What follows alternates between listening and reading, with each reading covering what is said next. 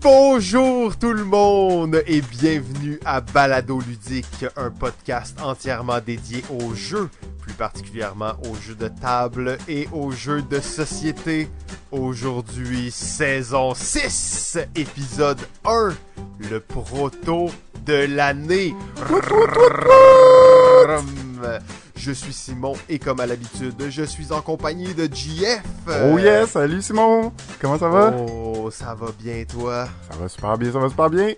Là, là c'est excitant parce que c'est une nouvelle saison. C'est une nouvelle saison, puis c'est aussi, ça fait longtemps qu'on n'a pas enregistré, bizarrement.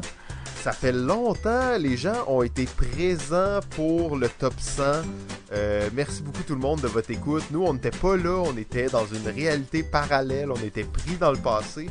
Mais euh, merci d'avoir été là. On sait que vous nous avez écouté massivement. C'est très très cool de savoir ça. Et là, on est de retour en force pour une saison 6 euh, des plus spéciales. Des plus spéciales? Ah ouais, ben j'allais dire un peu le contraire. On est revenu un petit peu plus à la normale que la dernière saison, euh, au contraire, Simon.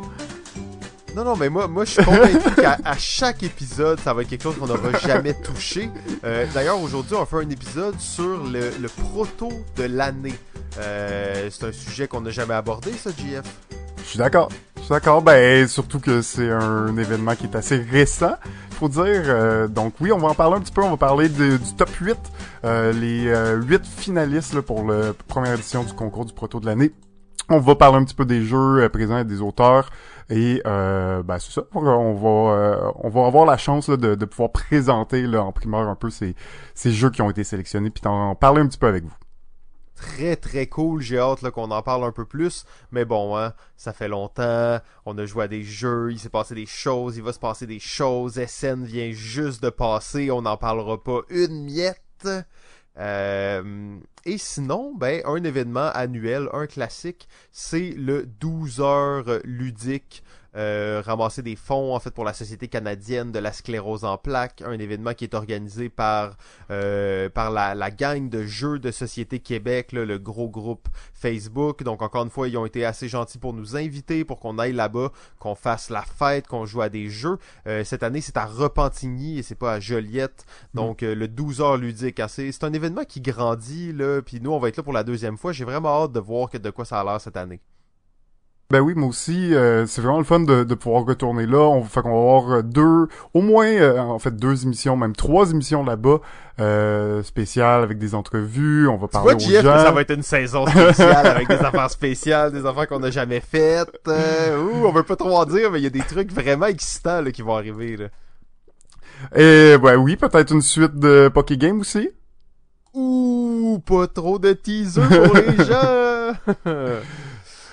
Et euh, ben aussi peut-être euh, on, on retourne, euh, on fait un, un concept qu'on a déjà fait par contre, mais on va faire la, rétrospective des meilleurs jeux de 2010. Euh, donc ça, ça va être en fin d'année, en fin de saison. Là, on va euh, revoir les jeux d'il y a 10 ans et euh, peut-être faire le palmarès et en parler un petit peu là, des jeux qui sont sortis en 2010. Ça, ça va être pour la fin. Donc euh, oui, on va être en spécial. 2020, hein, Oui, c'est ça, exact. 2020, là. Donc, Officiellement. C'est vraiment dans le futur. Là. Officiellement, la saison 6 se terminera euh, début janvier 2020. Donc oui, ça sera pour euh, ce, ce moment-là. Écoute, euh, oui, on a des émissions spéciales, on va avoir des, des, des nouveautés, mais on est de retour dans une euh, formule un peu plus traditionnelle. Euh, donc euh, de- à deux, on fait ça à deux aujourd'hui. On va avoir des entrevues, euh, on va avoir des invités, des animateurs invités. Donc on est un petit peu plus de retour dans une, saison un peu plus normale, mais toujours avec autant de surprises, bien sûr. Oui, oui, oui. Et là, vous voyez, on est notre premier épisode. On est encore en train de s'adapter graduellement au retour au travail. Vous connaissez notre style, bien fluide et éclaté. Euh, ben en fait, on, on va commencer sans plus tarder, hein, parce qu'on on n'a jamais été euh, très bon pour se faire des amis, et c'est pas aujourd'hui que ça va continuer. Euh, je vais commencer là avec tout ce temps, depuis tout ce temps qu'on s'est pas parlé, je vais commencer avec ma déception. Quoi? Ma déception de. Tu commences des- même, la saison? Et là, Ah. là, là, là, là, là. En fait, j'en ai plusieurs. En fait, Quel plusieurs. downer! Mais Je pensais qu'on faisait plus ça, parler des jeux qu'on a... ah, c'est vrai, c'est vrai. Ok, ok. Non, mais vas-y, On va parler d'autres choses. On va parler d'autres choses. Donc, euh, j'ai joué à un tout petit jeu euh, de roll and write, comme on dit, donc de choisis et coche. Euh, c'est le jeu Railroad Inc. Hmm. Euh, j'ai trouvé ça très cool, en fait. Hein. Il y en a beaucoup là, des jeux qui sortent. Il y en a encore plus qui sont sortis cette en année. fait, c'est, c'est, c'est la mode, là. Je te dirais que Euh, 2019, c'est la mode. c'est les jeux de roll and ride. C'est ça euh, qui buzz. Euh, on a vu plusieurs tendances dans les dernières années. Là, je pense que cette année, c'est clairement ça. C'est comme le, le- la version roll and ride de la version D du jeu d'origine. C'est, c'est que ça là, cette année. hein. Il y en a beaucoup. Mais euh, c'est euh, euh, Roshan- euh, Railroading, c'est un jeu que j'ai entendu beaucoup parler. J'ai pas eu encore la, chance de, de l'essayer. Mais euh, qu'est-ce qui est original dans le jeu, euh, Simon?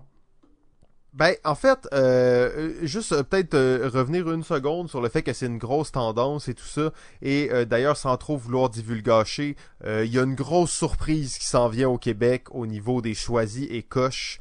Euh, je veux pas divulgacher, fait que je vais juste vous lancer la bombe comme ça. Euh, une grosse surprise à surveiller euh, très bientôt.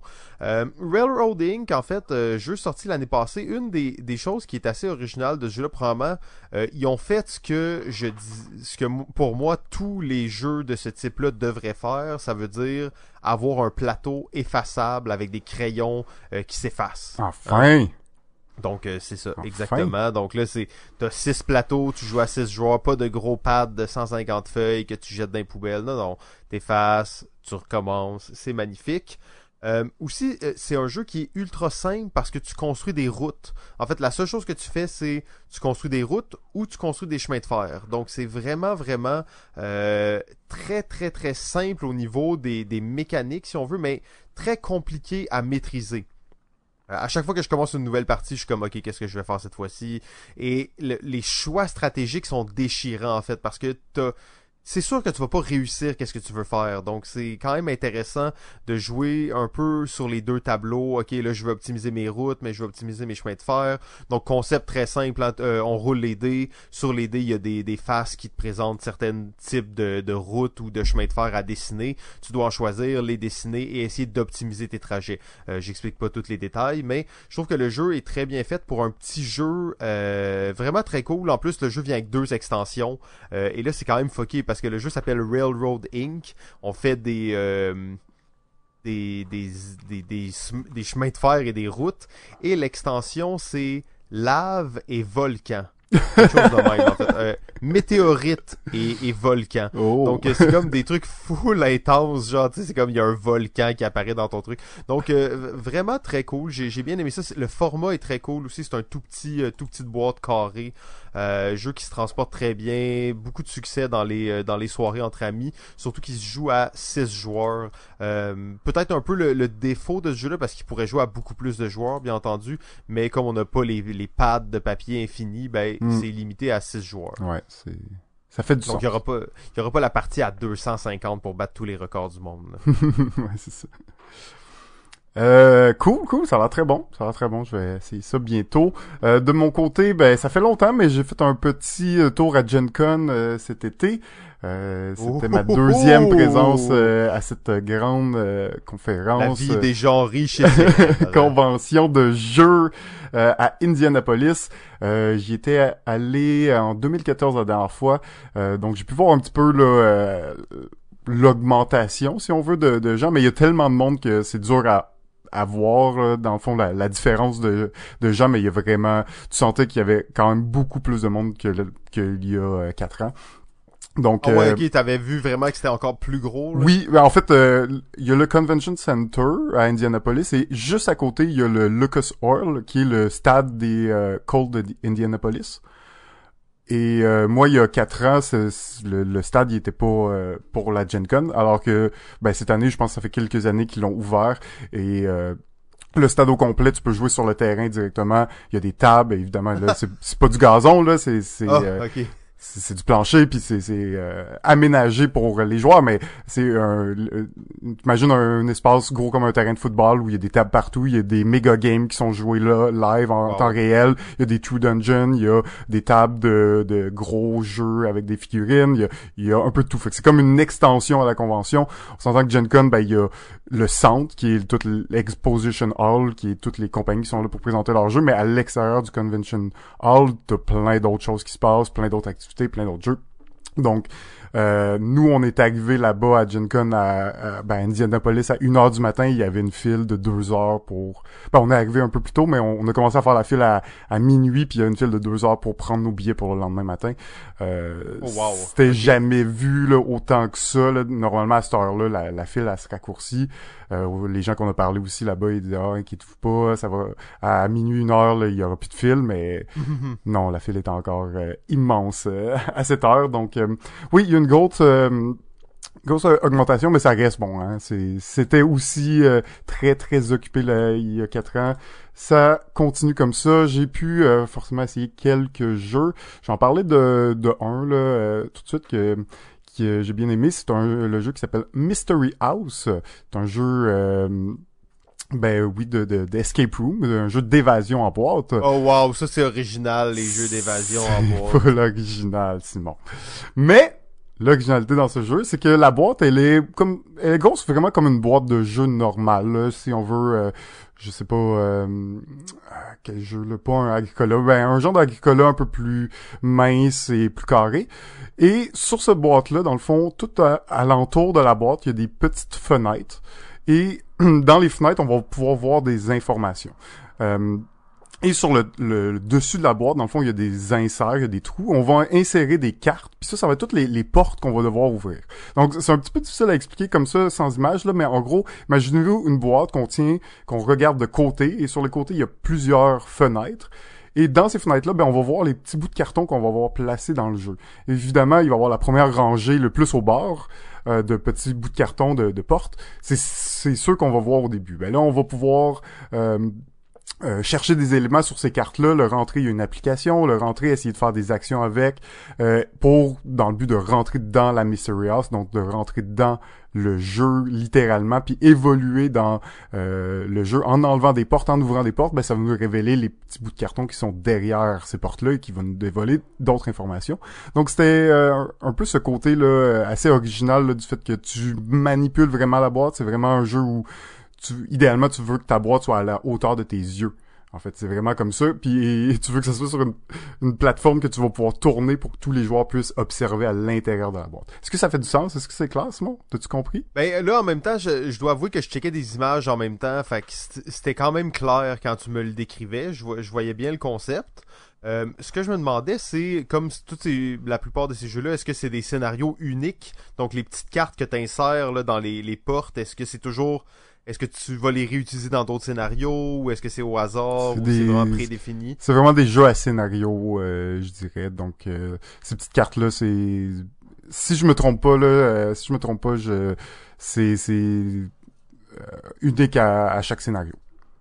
Ok, puis le, défi était bon quand même? Est-ce que t'as as pu jouer au complet la mission ou t'as juste euh, comme euh, joué un peu le jeu? Non, non, le fait au complet c'était assez difficile, je te dirais, euh, comme première expérience. Après ça, bon ben, généralement, chaque fois que tu découvres un nouveau, je trouve que quand tu découvres un nouveau jeu d'évasion, souvent c'est la première game, tu t'habitues un petit peu au, setup, aux règles. Il y a une application qui est, je te dirais, plus complexe que ce qu'on a l'habitude de voir avec les jeux d'évasion comme okay, Il y a une application aussi avec ouais, ça? il y a une application, puis c'est vraiment genre, OK, ben, tu vas parler à telle personne, puis là, tu peux faire comme 10 actions différentes à cette personne-là, tu sais. OK. Fait que c'est comme un peu plus complexe le système, ben pas d'application, mais dans le sens qu'il y a un peu plus de choix puis de possibilités, puis euh, donc il y a un peu ça là, à comprendre vraiment comment bien euh, utiliser le système.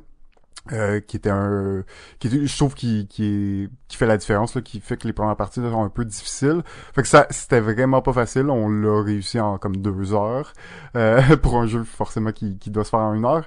Mais euh, très euh, très intéressant quand même là. Tu sais il y a il y a des il y a des choses qu'on a appris puis quand on va jouer on, on, va avoir ces réflexes là donc ça faciliterait la partie. Le défi était là puis ben c'est cette originalité là moi je te dirais que presque le défaut du jeu, c'est que tu dois l'avoir à la hauteur de tes yeux. C'est tu sais le jeu, la boîte, en fait tu joues directement dans la boîte, tu sais. On s'entend, tu sais, comme un cover. une table qui est vraiment haute là. Ouais, idéalement parce que tu peux pas le jouer à terre, ça te sert à rien qu'il soit sur la table parce que tu vois rien puis tous les joueurs vont être se retrouver à être penchés puis à regarder. Fait que tu sais nous on avait mis une pile de jeux puis on avait mis le jeu par-dessus. Euh, ouais. Sinon tu joues à genoux. Ouais, c'est ça, exact. C'est un peu euh, un peu moins agréable pendant une heure ou deux. Euh, mais ça, c'est euh, Mystery House. Euh, j'ai aussi cru entendre qu'il qu'il allait être disponible en français, qu'il s'en venait en français. Là, j'ai pas de plus de détails sur des délais, mais au moins on sait qu'il y a une version en français qui qui s'en vient. Ok, cool. Ben c'est à suivre. Hein. Les, les, concepts originaux, le, le matériel euh, qui est un peu plus spécial, toujours à, à suivre. Ça. Ben pour pour les jeux d'évasion, hein, on s'entend qu'il euh, faut toujours repousser les limites, trouver des nouveaux trucs. Comme c'est des jeux hein, qu'on qu'on ne joue qu'une seule fois, ben c'est c'est là qu'on voit aussi le, le, ce qui est le fun dans les jeux d'évasion, c'est de, de, voir les originalités puis jusqu'où les gens poussent les concepts pour diversifier puis changer un peu ce qui existe puis ce qu'on euh, ce qu'on connaît en ce moment. -là.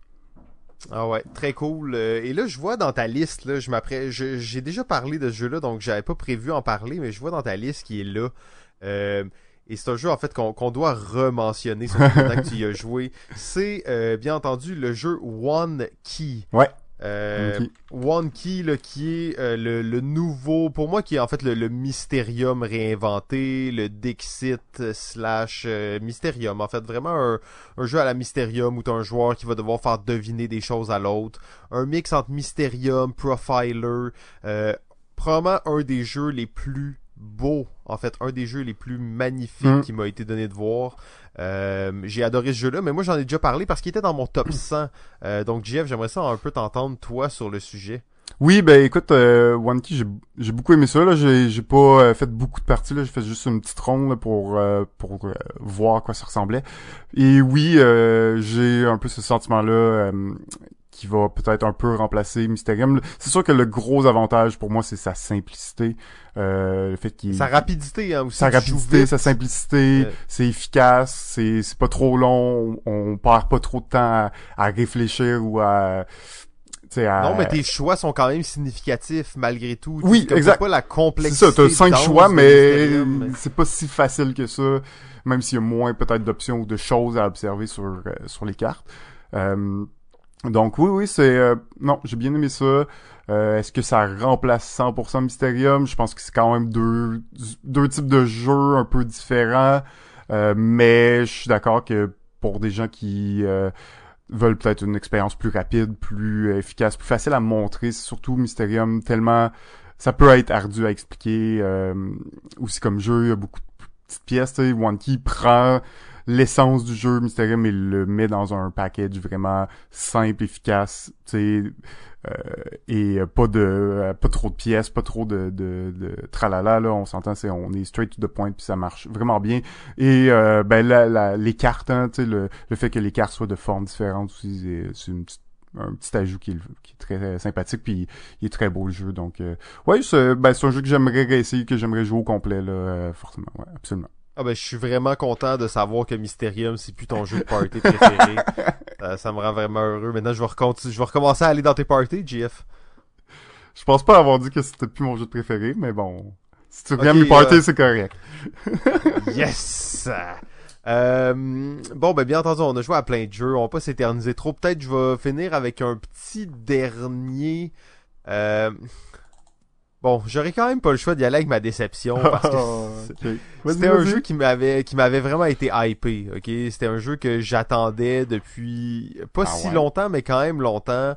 Euh, puis je suis mal parce que c'est un jeu que tu m'as prêté, JF. Ah ouais? Euh, ouais, on a joué ensemble et j'ai rejoué par la suite. En fait, il s'agit du jeu euh, Watergate.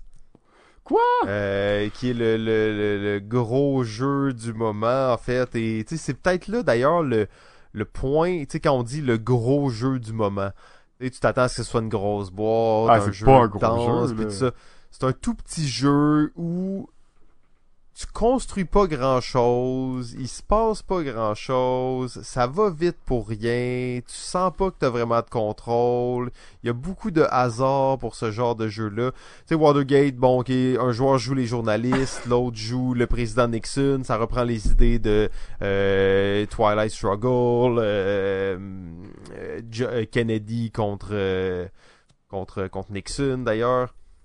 Mais je trouve qu'il manque un, il manque quelque chose en fait qui fait que c'est excitant. Tu sens plus ou moins la saveur, même si toutes les cartes ont une saveur.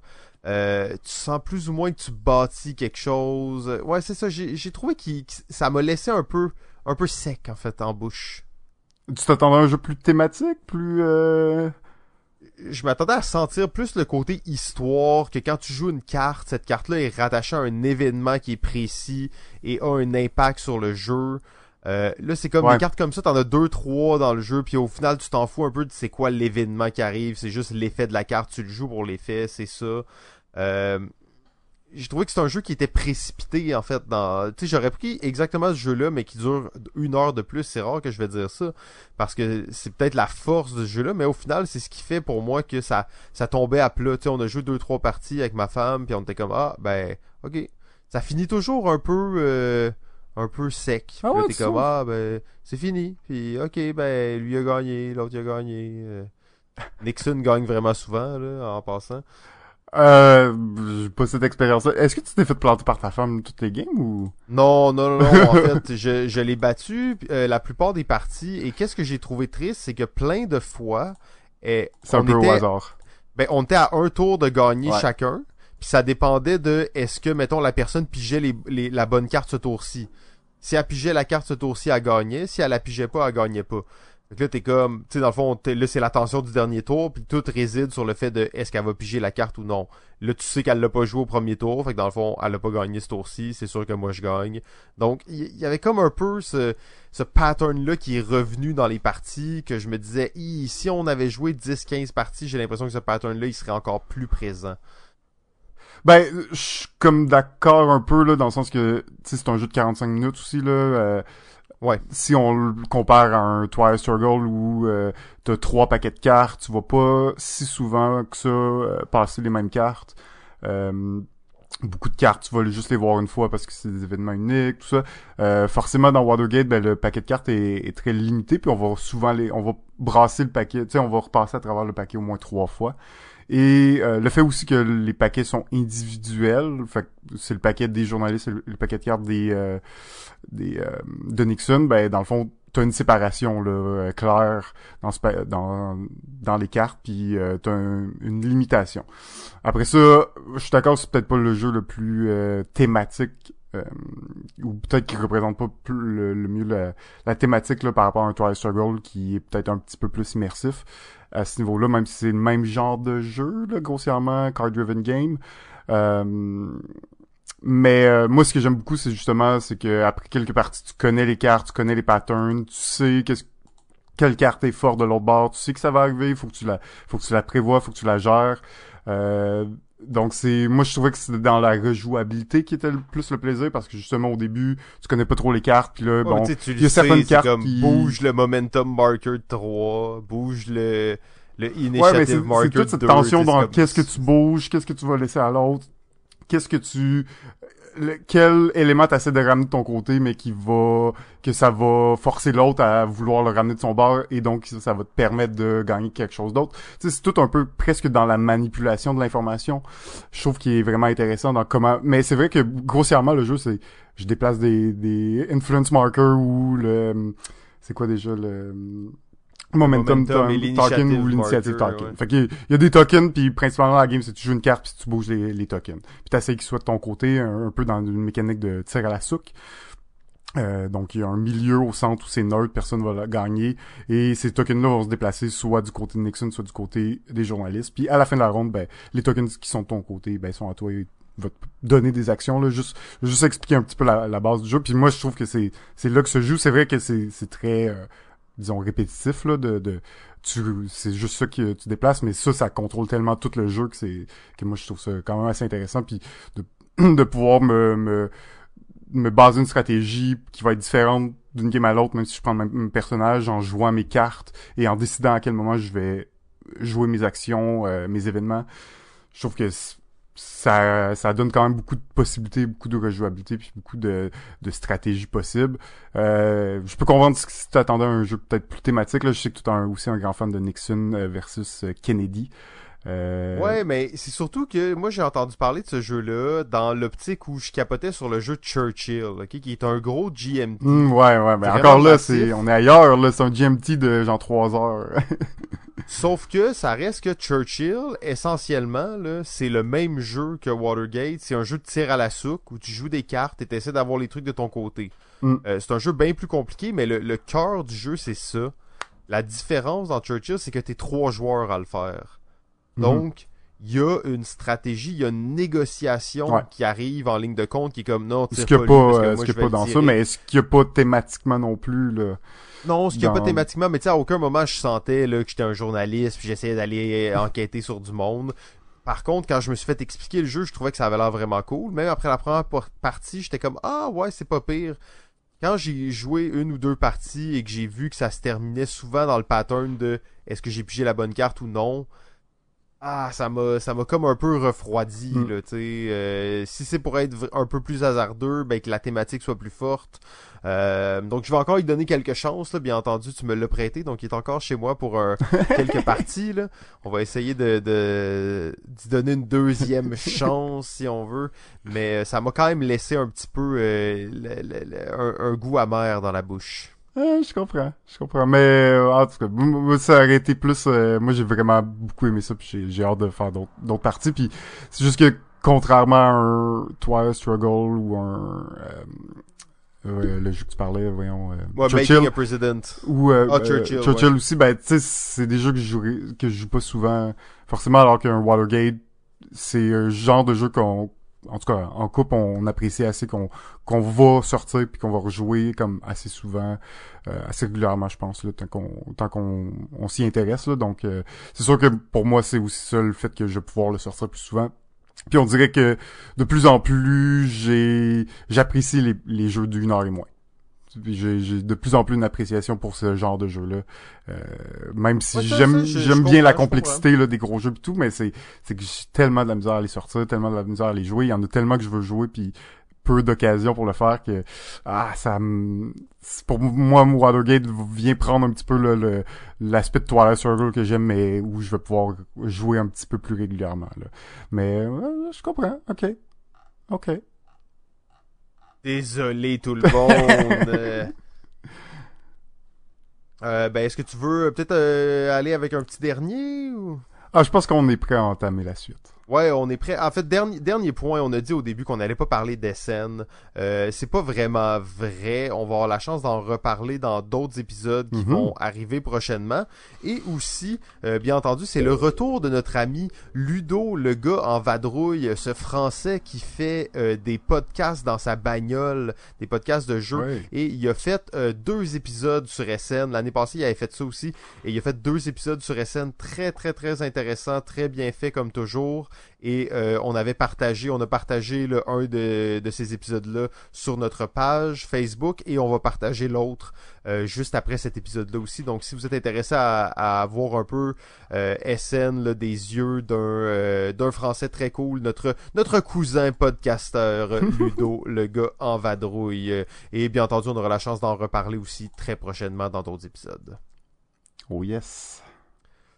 Bon, bon, bon, bon, le cœur, le cœur de l'épisode, le proto de l'année. Premièrement, il y a probablement plein de gens qui savent pas c'est quoi ça, le proto de l'année. OK. Euh, le proto de l'année. Donc, euh, ben, première édition du euh, concours du proto de l'année. euh, qui se- de l'année! Qui se déroule euh, à Montréal dans le cadre euh, du Salon du jeu de Montréal euh, qui se déroulera le 30 novembre et le 1er décembre prochain. Et euh, dans le fond, c'est euh, un concours où on invite les auteurs avec des jeux à nous envoyer leurs jeux. En fait, toutes les instructions sont évidemment complétées là, à ce moment-ci, mais tout l'été, on a recueilli les, les soumissions des auteurs. On a ensuite sélectionné 16 jeux euh, 16 jeux, donc 10 dans la catégorie grand public et, 10 et euh, 6 dans la catégorie expert. Euh, donc euh, grand public des jeux un petit peu plus légers, généralement un heure et moins. La catégorie expert, on parle de jeux un petit peu plus compliqués, un peu plus de règles, des jeux de, une heure et plus généralement. Donc on a fait un top 16 et dans ce top 16 là, un jury est passé à travers et a choisi 5 jeux de la catégorie grand public et cinq jeux de la catégorie expert et trois jeux Trois pardon jeux, trois oui jeux, trois jeux de, de la catégorie expert qui seront euh, ben, les finalistes là, donc les cinq jeux pour euh, le prix du grand public et les trois jeux pour euh, le prix expert. Donc euh, nous venons juste, en fait c'est assez récent, en début de semaine, annoncer le top 8, les 8 jeux finalistes pour le concours et euh, évidemment en participation euh, avec Ludo Québec qui nous a aidé beaucoup à faire ce concours-là, en fait qui, qui, qui est l'organisateur du concours et Zone Proto aussi qui, qui s'implique dans le projet. Donc on a bien hâte de voir les jeux, on a lu les règles, les, les auteurs nous envoyé les documents, les informations, tout ça. On, a bien hâte de voir, euh, de, de faire tester ça au jury de voir le résultat par la suite. Euh, le concours, dans le fond, euh, il se déroule en ce moment, là, dans le sens que les inscriptions sont terminées, le processus est entamé. Par contre, pour le public ou euh, d'autres auteurs qui sont intéressés par la création ou, juste par euh, euh, le développement de jeux de société, les jeux, le top 16 seront en en présentation durant le salon. Donc on, le, samedi 30 euh, novembre, toute la journée jusqu'à à 17 heures, euh, il va y avoir les huit jeux finalistes, qui, les huit, ben, les, les auteurs les huit jeux euh, finalistes qui seront présents au salon toute la journée. Ils feront tester leurs jeux au public euh, dans, dans le but de recueillir de l'information, euh, avoir des, ben, des votre euh, votre soutien mais vos commentaires sur le jeu. C'est des jeux qui sont encore en cours de développement. Euh, donc tout ça ça, ça les ça aide les auteurs là, dans leur processus créatif. Et euh, donc le samedi ça va être le, le- les huit finalistes et on va le dimanche ça va être la présentation des huit autres jeux là, du top 16 qui vont être présents donc ça va être euh, super intéressant pour voir euh, de, de différents jeux, euh, qu'est-ce qui s'en vient, c'est quoi les, les, les, les auteurs ou les jeux qui sont euh, qui ont du potentiel. Euh, donc euh, ben c'est ça en gros. Je sais pas si j'ai oublié quelque chose. Le proto de l'année! Euh, donc, juste fait intéressant sur le proto de l'année. Savez-vous que ce concours-là a failli s'appeler le Critérium des auteurs de jeux du Québec? Euh, donc je trouvais juste ça bien de le mentionner. Euh, donc c'est ça, concours qui veut en fait euh, valoriser en fait les auteurs autrices du Québec. Peut-être juste mentionner qu'il y a euh, quand même plusieurs commanditaires qui sont là-dedans. C'est pas notre mandat là, de faire de la promo pour ces gens-là, mais euh, comme ils se donnent la peine de travailler avec Ludo Québec dans le but de réaliser ce projet-là, ça vaut quand même la peine de les mentionner rapidement. On a Larry Boulding, on a Lilo Jeu. On a Luma Distribution, le Scorpion Masqué et la Récréation euh, qui vont euh, donner des prix euh, aux gagnants de ce proto, de ce contour, de ce concours-là. Donc euh, merci à tout le monde. Oh, C'est yes. vraiment cool de voir qu'il y a Super. des entreprises là, qui, euh, qui Ouais. s'investissent dans la, la ben en fait dans les jeux euh, in- amateurs, si on veut, là, la création de prototypes.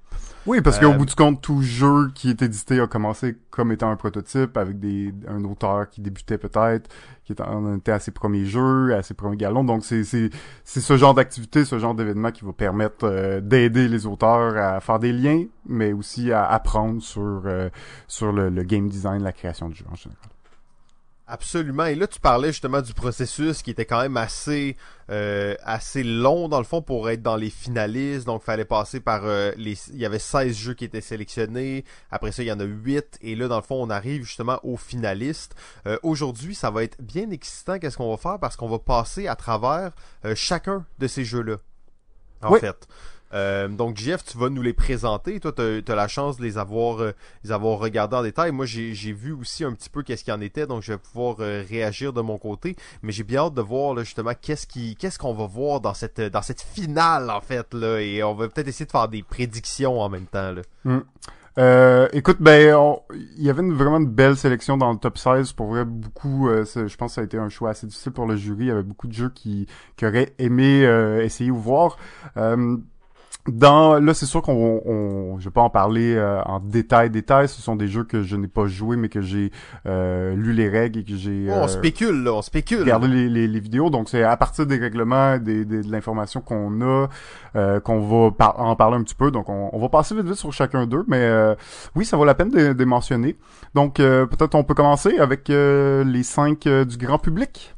Oui, le proto de l'année grand public. Les cinq finalistes sont Alors le premier est le jeu Megapulse Hyperdrive de l'auteur Nicolas Fournier et Samuel Desjardins.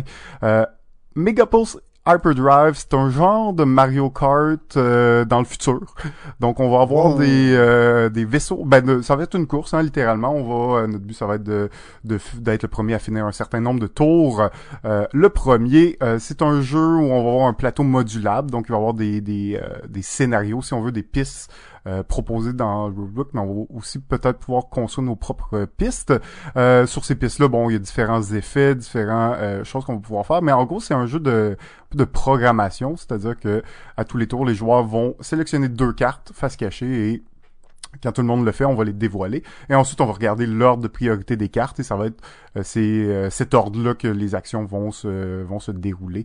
Euh, évidemment, ben, c'est un jeu de course un peu chaotique. On va retrouver euh, euh, des façons de pomper les autres, d'attaquer les autres, d'aller plus vite, des speeds, des, des bonus, des boosts. Il y a plusieurs cartes aussi qui vont nous permettre de, de donner des petits boosts. Euh, un jeu qui, qui look absolument magnifique. Hein. C'est un jeu... euh, pour vrai, je- visuel, top, top, top Ouais. visuel. On pourrait croire que c'est que c'est un jeu édité en fait. Là, On pourrait croire, ouais. tellement que le visuel est beau Exact. pour un prototype. C'est c'est pas nécessairement ça qu'on recherche dans un prototype, mais c'est ça c'est une excitation supplémentaire en fait et ça aide beaucoup l'immersion dans le jeu. Ça aide beaucoup l'immersion. Euh, encore une fois, c'est pas sur ça qu'on s'est basé là pour ben que les jurys se sont basés pour euh, faire une sélection. Euh, mais euh, bon, ça, ça vaut quand même la peine de, de mentionner euh, ceux qui euh, ceux qui ont qui sont capables de le faire aussi parce que ça, ça demande un travail quand même de graphiste. euh, Oui, euh, ouais, absolument. donc il y a plusieurs Et auteurs qui sont aussi graphistes ou qui ont de l'expérience, fait que ça, ça peut se voir là, dans, dans les règles, on peut le voir dans, dans celui-là. Donc ça c'est euh, le jeu Megapulse Hyperdrive. Ouais, j'ai- j'aime bien ce, ce team d'auteurs, cette équipe d'auteurs. C'est euh, c'est pas des auteurs qui sont nécessairement très connus euh, du public, mais c'est des auteurs qui, dans la, la scène des auteurs québécois, euh, ils sont là. En fait, hein. on les a vus souvent dans les zones proto, on les a vus, euh, on les a vus souvent dans les euh, les, les game jams de l'ETS. Ils sont là. Donc euh, c'est Mhm. c'est quand même euh, jeu Orion, c'est c'est comme ça qu'il s'appelle aussi. Euh, je pense que c'est une équipe là, qui, qui est à surveiller. Ça serait pas étonnant que dans les prochaines années, ils arrivent à faire éditer un jeu. Est-ce que ça sera euh, Megapulse Hyperdrive? Je sais pas, mais euh, c'est très possible qu'on va voir un de leurs jeux sur le marché dans les prochaines années. Ouais, peut-être. euh, en regardant les règles, j'ai presque l'impression qu'ils pourraient faire un Kickstarter. Là, euh, donc, ça pourrait Ah être ouais. une option pour eux aussi. Euh, en effet, ils ont les, projets que j'ai vus de, ce, duo-là sont assez intéressants. Euh, donc, euh, bien content pour eux qu'ils soient sélectionnés dans, le top 5. C'est un, jeu que j'ai j'ai bien hâte de voir et d'essayer, que je n'ai pas encore essayé. Il faut dire que dans, dans les jeux sélectionnés, certains que je connais, donc certains que j'ai déjà joué, je vais pouvoir en parler peut-être un petit peu plus, mais celui-là, ça va être une nouveauté pour moi. Ouais, parce qu'on répète, là, en ce moment, les, les huit finalistes sont là, basés sur la qualité de leurs règles, la qualité des présentations, des documents qui avaient été demandés. Mhm. Euh, les jurys sont passés au travers ça et ont sélectionné les jeux qui probablement avaient les règles les plus claires, avaient les, les concepts les plus originaux, avaient les vidéos euh, qui permettaient de mieux de comprendre le jeu puis d'avoir quelque chose. Probablement, j'imagine, l'originalité et la, la, la complétude du jeu étaient des critères assez importants. Là. Euh, oui, ben je te dirais aussi la, la compréhension des règles. Hein, c'est forcément c'est sur euh, beaucoup sur ça qu'on qu'on se base là, dans le sens que euh, regarder, euh, lire les règles, c'est important qu'on- que ce soit clair, que ce soit bien fait, que ce soit qu'il n'y ait pas de trop de, qu'il y ait pas de répétition, que donc c'est presque un art là écrire les règles. Euh, mais malheureusement c'est c'est vraiment important là, dans un concours comme ça parce que c'est pour les les étapes euh, préalables, ben, c'est vraiment sur ça que les les jurys se basent. Et au bout du compte, ben, c'est important aussi dans la vraie vie parce que quand vous allez envoyer des, des jeux à des compagnies, à des histoires, ben, si les règles sont pas euh, compréhensibles, ça marchera pas, même si le jeu est excellent. Donc, euh, c'est un critère assez important, mais oui, l'originalité et l'intérêt aussi personnel du, du jury qui, euh, qui, qui a joué là, dans, dans la sélection des, euh, des huit jeux. Euh, on peut y aller avec le deuxième? Il y a un jeu en temps réel, Simon? Ouh, les jeux en temps réel, ça je suis excité et critique face à ça. C'est un jeu qui s'appelle Les graphistes euh, de l'auteur Maxime Labonté. Donc, euh, Les Graphistes, c'est un jeu en temps réel dans lequel nous sommes dans une boîte. Donc, euh, c'est un jeu avec un plateau, hein, quand même un gros plateau qui représente un bureau. Et nous sommes tous des, des graphistes dans ce bureau-là. Et notre but, ça va être de compléter des contrats le plus vite possible. En réaliser le plus, de, de faire le plus de, de points et d'avoir le respect de son patron. Donc, ben, dans le jeu, en, gros, dans ce jeu, on va rouler des dés c'est vraiment un jeu de temps réel avec un sablier en roulant des dés dans lequel on va euh, rouler des dés pour se déplacer. Donc des cases, tout simplement, le dé va nous, permettre de se déplacer du nombre de cases. Et à plusieurs... Un roll and move? C'est un roll and move temps réel, mais c'est pas un plateau linéaire. C'est-à-dire que il y a plein de cases où tu peux aller, mais c'est comme un bureau. Là. Tu fais pas le tour dans le sens horaire tout le temps le même. C'est tu peux aller à gauche, tu peux aller à droite, tu te déplaces où tu veux. En fait, tu vas, ton but ça va être de te déplacer vers les actions. Généralement, ben pour euh, bon, je me rappelle plus en détail, mais euh, euh, en gros, ce que tu veux, c'est aller chercher un contrat. Le contrat va te dire, ok, j'ai besoin de tel type de logo. Tu vas être, tu vas aller à telle place, à tel endroit pour aller chercher ton logo. Ok, là, j'ai besoin de l'imprimer. Je vais aller à l'imprimeur pour à, ben, à l'imprimerie pour euh, imprimer les logos. Ensuite, j'ai besoin de l'approbation de mes collègues. Fait que là, je vais courir après un, autre joueur pour arriver sur sa case pour qu'il valide mon projet. Il y aura pas besoin. C'est pas pire ça. Il pourra il pourra pas dire non, là, c'est obligé, euh, c'est automatique, mais tu sais, dans le sens que tu vas être un peu obligé de courir après eux euh, pour ça. Donc il y a toutes ces étapes-là. À la fin, ben tu le fais valider par le client, c'est c'est complété. Tu passes tu passes au prochain contrat et tu continues. Donc euh, jeu pas très euh, long hein, en temps réel. Euh, notre but c'est de, de, de, faire le plus de contrats. On parle d'environ une vingtaine de minutes euh, de jeu, donc 3 6 joueurs, 3 4 joueurs pour un jeu temps réel. Donc jeu que j'ai déjà essayé mais sur d'autres versions, ça, ça, me semble être une version nouvelle version du jeu que, que j'ai bien hâte de voir les, les modifications mais encore une fois un beau travail de graphiste pour ce jeu, les graphistes.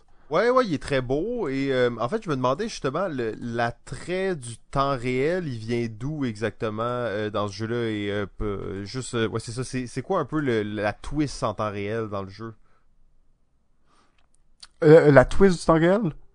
Ouais, ouais, ouais. Qu'est-ce qui fait que c'est en temps réel dans le fond? Qu'est-ce que tu as un sablier, t'as du temps, t'as euh, ben dans le fond, le temps réel, c'est vraiment comme la twist, plus comme que c'est une course.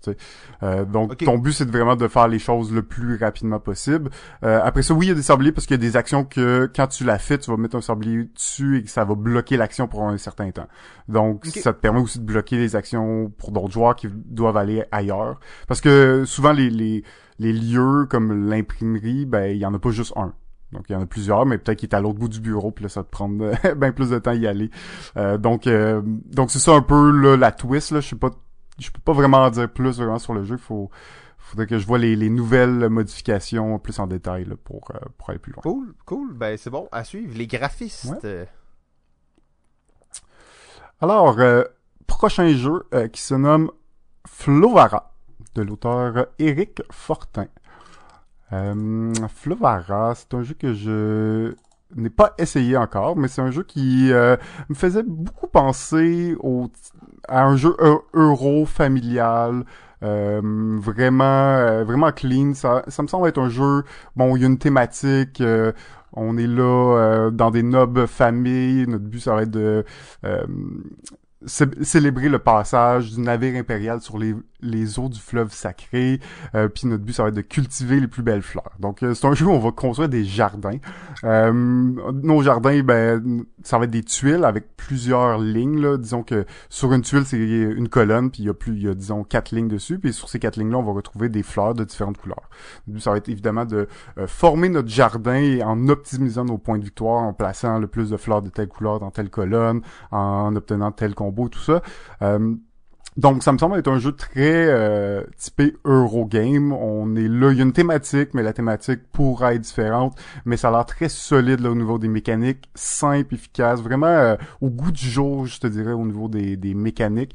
Euh, donc j'ai bien hâte de voir qu'est-ce que les, les jurys vont en penser de ce jeu-là. Euh, moi, c'est un jeu qui, qui, qui m'a tapé dans l'œil, là, que je, ça me tente beaucoup d'essayer et que je, vois qu'il peut avoir du potentiel. Là. Il faut, faut, faut l'essayer pour voir vraiment, là, mais euh, euh, j'ai beaucoup d'espoir pour ce jeu. Ça me fait penser un peu au jeu Viking où on va hmm, un peu créer un plateau à l'horizontale. On va dans le fond accumuler des colonnes qui vont grand, ben, qui vont créer un plateau horizontal personnel, qui va nous faire grandir un espèce de paysage devant nous. Euh, ouais, c'est ça, je trouve ça cool. Euh, ouais, c'est ça. Je trouve que la pochette est un peu intense avec deux personnages qui ont l'air pratiquement des assassins de guerre et tout ça, Et dans le fond, on construit des jardins. Nice. Mais euh, ouais, ouais, non, ça, ça, a l'air intéressant, effectivement, comme tu dis, le très euro. Là. Ouais, c'est ça, exact. Mais euh, c'est pas la thématique là, qui nous a attiré vraiment dans pour ce jeu-là, mais c'est vraiment les, les mécaniques là, qui ont l'air. Ouais, la, euh, la force des mécaniques. Ouais, la force des mécaniques, ça a l'air, ça a l'air d'être maîtrisé là, et ça j'aime ça, j'aime ça voir ça. Ah, très cool. Ok, le prochain jeu, quatrième jeu, euh, la catégorie grand public, euh, c'est le jeu Golf euh, par l'auteur Manuel Bergeron et Marc Larivière. C'est d'ailleurs les seuls qui ont un deuxième jeu qui ont été sélectionnés dans le top 8, donc qu'on pourra voir dans la catégorie gamer tantôt.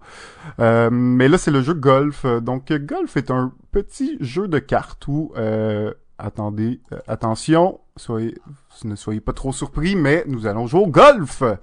Et oh. euh, c'est un jeu où euh, le, terrain de golf, bon, c'est un graphiste très minimaliste, mais je trouve qu'il fait qui fait bien le travail. Là. on a des, des genres de grandes cartes, plus grands que des cartes de poker, là, même presque le double de la grandeur. Donc c'est pas des plateaux, c'est vraiment des grandes cartes qui vont représenter le, le terrain sur lequel on va, on va jouer. Mais évidemment, il va y avoir plusieurs trous qu'on va pouvoir faire, donc plusieurs terrains qu'on va faire durant une, partie.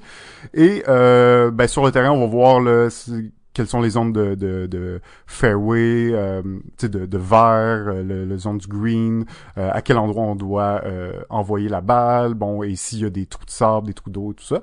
Et le jeu est assez simple, on va voir, si je me trompe pas, deux ou trois cartes en main. Et sur ces cartes-là, ça, ça représente des valeurs de 1 à 4 ou 1 à 5. Et notre objectif, ben, ça va être de réaliser le, le, le par, euh, le, trou en, le moins de coups possible, bon, comme au golf, forcément. Donc, dans un par 3, on essaie de le faire en trois coups ou moins. Et dans le fond, à chaque tour, c'est un coup, et tu vas jouer des cartes, tu vas en jouer une, qui va te dire de combien de, de cases ta balle avance. Donc, je joue un 4, ma balle va avancer de 4 cases. Euh, bon, évidemment, si ça me fait avancer dans l'eau, j'ai des pénalités, dans le sable, et ainsi de suite, il peut avoir des pénalités. Mais on a aussi une carte qui, est le 1+. Un 1+, tu peux la jouer plus une autre carte. Fait que j'ai un 4, j'ai un 1+, je peux jouer mon 1+, plus mon 4, qui me donne 5. Euh, donc, très très simple au niveau des, euh, des mécaniques de jeu. On va jouer nos cartes. Tu essaies d'optimiser ton tes placements, ton utilisation de cartes. Il y a un petit peu de... Comme tu as peu de cartes en main, il y a aussi un, peu l'usage du hasard qui te donne le droit d'aller juste piger la première carte du haut du paquet. Euh, si il y a rien qui, qui, est très bon en main. Donc... Euh, assez simple mais qui qui euh, je trouve qui, qui a l'air très très très efficace pas de pas de trop de règles, puis plus on va avancer dans le fond dans les, les trous, plus on va rajouter là, des, des petites règles comme des pentes, la foule, du bois, des herbes longues, des trucs comme ça. Très cool en fait, et pour moi ça c'est là je suis en train de regarder les photos en même temps. Euh, ça, ça représente l'essence d'un proto. Hein. Euh, le graphisme est ultra basique. On se fait pas chier avec les, les gros décors et tout ça. Non, non, on fait un jeu et euh, on s'assure que ce jeu-là fonctionne et fonctionne bien. Très hâte de, d'essayer ce jeu-là. Mm. Je l'ai vu quelques fois déjà. Je trouve qu'en plus la thématique est vraiment excitante. Les jeux de sport, on le sait. Il y en a pas beaucoup. C'est vraiment excitant. Il y en a pas beaucoup. non, c'est ça. Beaucoup. Euh, je, quand même dire que je pense que si je me trompe pas, c'est quand même son style graph, euh, au graphiste là. Euh, qui a fait l'illustration. C'est quand même son style assez minimaliste. Euh, mais en effet, t'as pas besoin de plus que ça pour un proto. C'est déjà un, style qui, qui, marche très bien, qui est épuré, simple, mais qui donne quand même envie d'y jouer. Euh, donc, euh, très beau travail à ce niveau-là. Bien hâte de, de voir ça aussi pour la suite. Sinon, dernier jeu pour catégorie grand public, c'est un jeu qui s'appelle La course de monstres de l'auteur Samuel Derry. Euh, la course de monstres, la meilleure façon que je pourrais le décrire, c'est un genre de munchkin, une course, ben c'est un genre de munchkin sur un plateau. Donc euh, on est vraiment dans le jeu, euh, dans le type de jeu Take That. Donc c'est un jeu, il y a un plateau, il y a une course, il y a un début, il y a une fin. Il y a, il va y avoir des sur le, parcours des petits endroits, des raccourcis qu'on va pouvoir prendre et, tout, et ainsi de suite. Mais le cœur du jeu, c'est vraiment les cartes. Euh, nous allons jouer des cartes pour euh, avancer, pour euh, augmenter notre vitesse, diminuer notre vitesse, pour attaquer les autres joueurs, pour les faire reculer, pour les bloquer un tour. Donc plein de choses comme ça. donc c'est vraiment un jeu là, très chaotique si on veut. On n'est pas dans le, le, gros jeu de stratégie. On est vraiment dans un jeu vraiment comme Munchkin. On est, on est là dans le chaos, mais dans le plaisir du chaos où il se passe plein d'affaires, il des rebondissements. Euh, les euh, chaque joueur va incarner un euh, un monstre. Et le monstre a ses petites particularités euh, et mais chaque monstre peut se déplacer plus ou moins vite mais plus il va se déplacer vite plus il va perdre des points de vie. Donc il y a tout un balance aussi à jouer là-dessus. Donc c'est un jeu qui qui marche bien qui a l'air de bien marcher qui a l'air assez sympathique pour ceux qui qui aiment ce genre de jeu chaotique avec des des take that, mais qui a pas l'air comme excessivement compliqué au niveau des, des règles et des, de la complexité du jeu. Et euh, ça, c'est le jeu euh, La course de monstres. Alors ça, c'est les cinq finalistes pour euh, le proto de l'année grand public. je veux dire comme toi, JF, ça a l'air des jeux assez solides. Mm-hmm. et, et, et, très j'ai bien hâte de voir quel jeu va en sortir victorieux euh, c'est parce que ça a l'air compliqué. Je vais quand même y aller avec une, petite prédiction euh, de mon cru. Euh, ah j'ai aucune idée. Hein. Puis vous savez que moi je suis pas impliqué du tout là-dedans. J'ai pas, je suis pas sur le jury, je suis pas sur rien. J'ai pas rapport avec ça vraiment. à part que je, je, cautionne ce projet de tout mon cœur parce que je trouve ça vraiment cool. et moi, je vois probablement le jeu Megapulse Hyperdrive ou Golf euh, ressortir euh, de cette compétition là euh, avec avec probablement les honneurs. C'est des teams hein, aussi les teams. Souvent ça va donner des jeux qui sont très complets. C'est sûr que Flo Vara ça ça semble très solide mais j'ai aucune idée. Fait que c'est dur à dire. Mm. j'ai l'impression que les, le côté un peu fun et simple de golf et le côté peut-être un peu euh, ben, je trouve que Megapulse Hyperdrive ça a l'air original dans sa forme euh, malgré tout. Donc je pense qu'un de ces deux jeux-là pourrait, pourrait l'emporter. Là. Cool, cool, cool. Ben j'ai bien de voir. Je vais euh, je vais éviter de faire des prédictions là pour vrai. Euh... Ouais, je comprends que toi ton, t'es moins t'es moins bien placé pour faire des prédictions, mais euh, c'est ça. Moi je, je m'amuse hein, parce que n'importe quel de ces jeux pourrait gagner, je serais mm. très content. Ouais ben moi aussi pour vrai euh, c'est une, très belle sélection. Je trouve que les cinq euh, jeux méritent leur place là. Pour avoir vu les autres là, je pense qu'il y a d'autres jeux qu'on on aurait pu voir dans le top 5 qui auraient qui pu être intéressants aussi là. Donc n'hésitez pas à aller voir les jeux du dimanche aussi. Il y en a plusieurs qui ont l'air super intéressants dans le lot.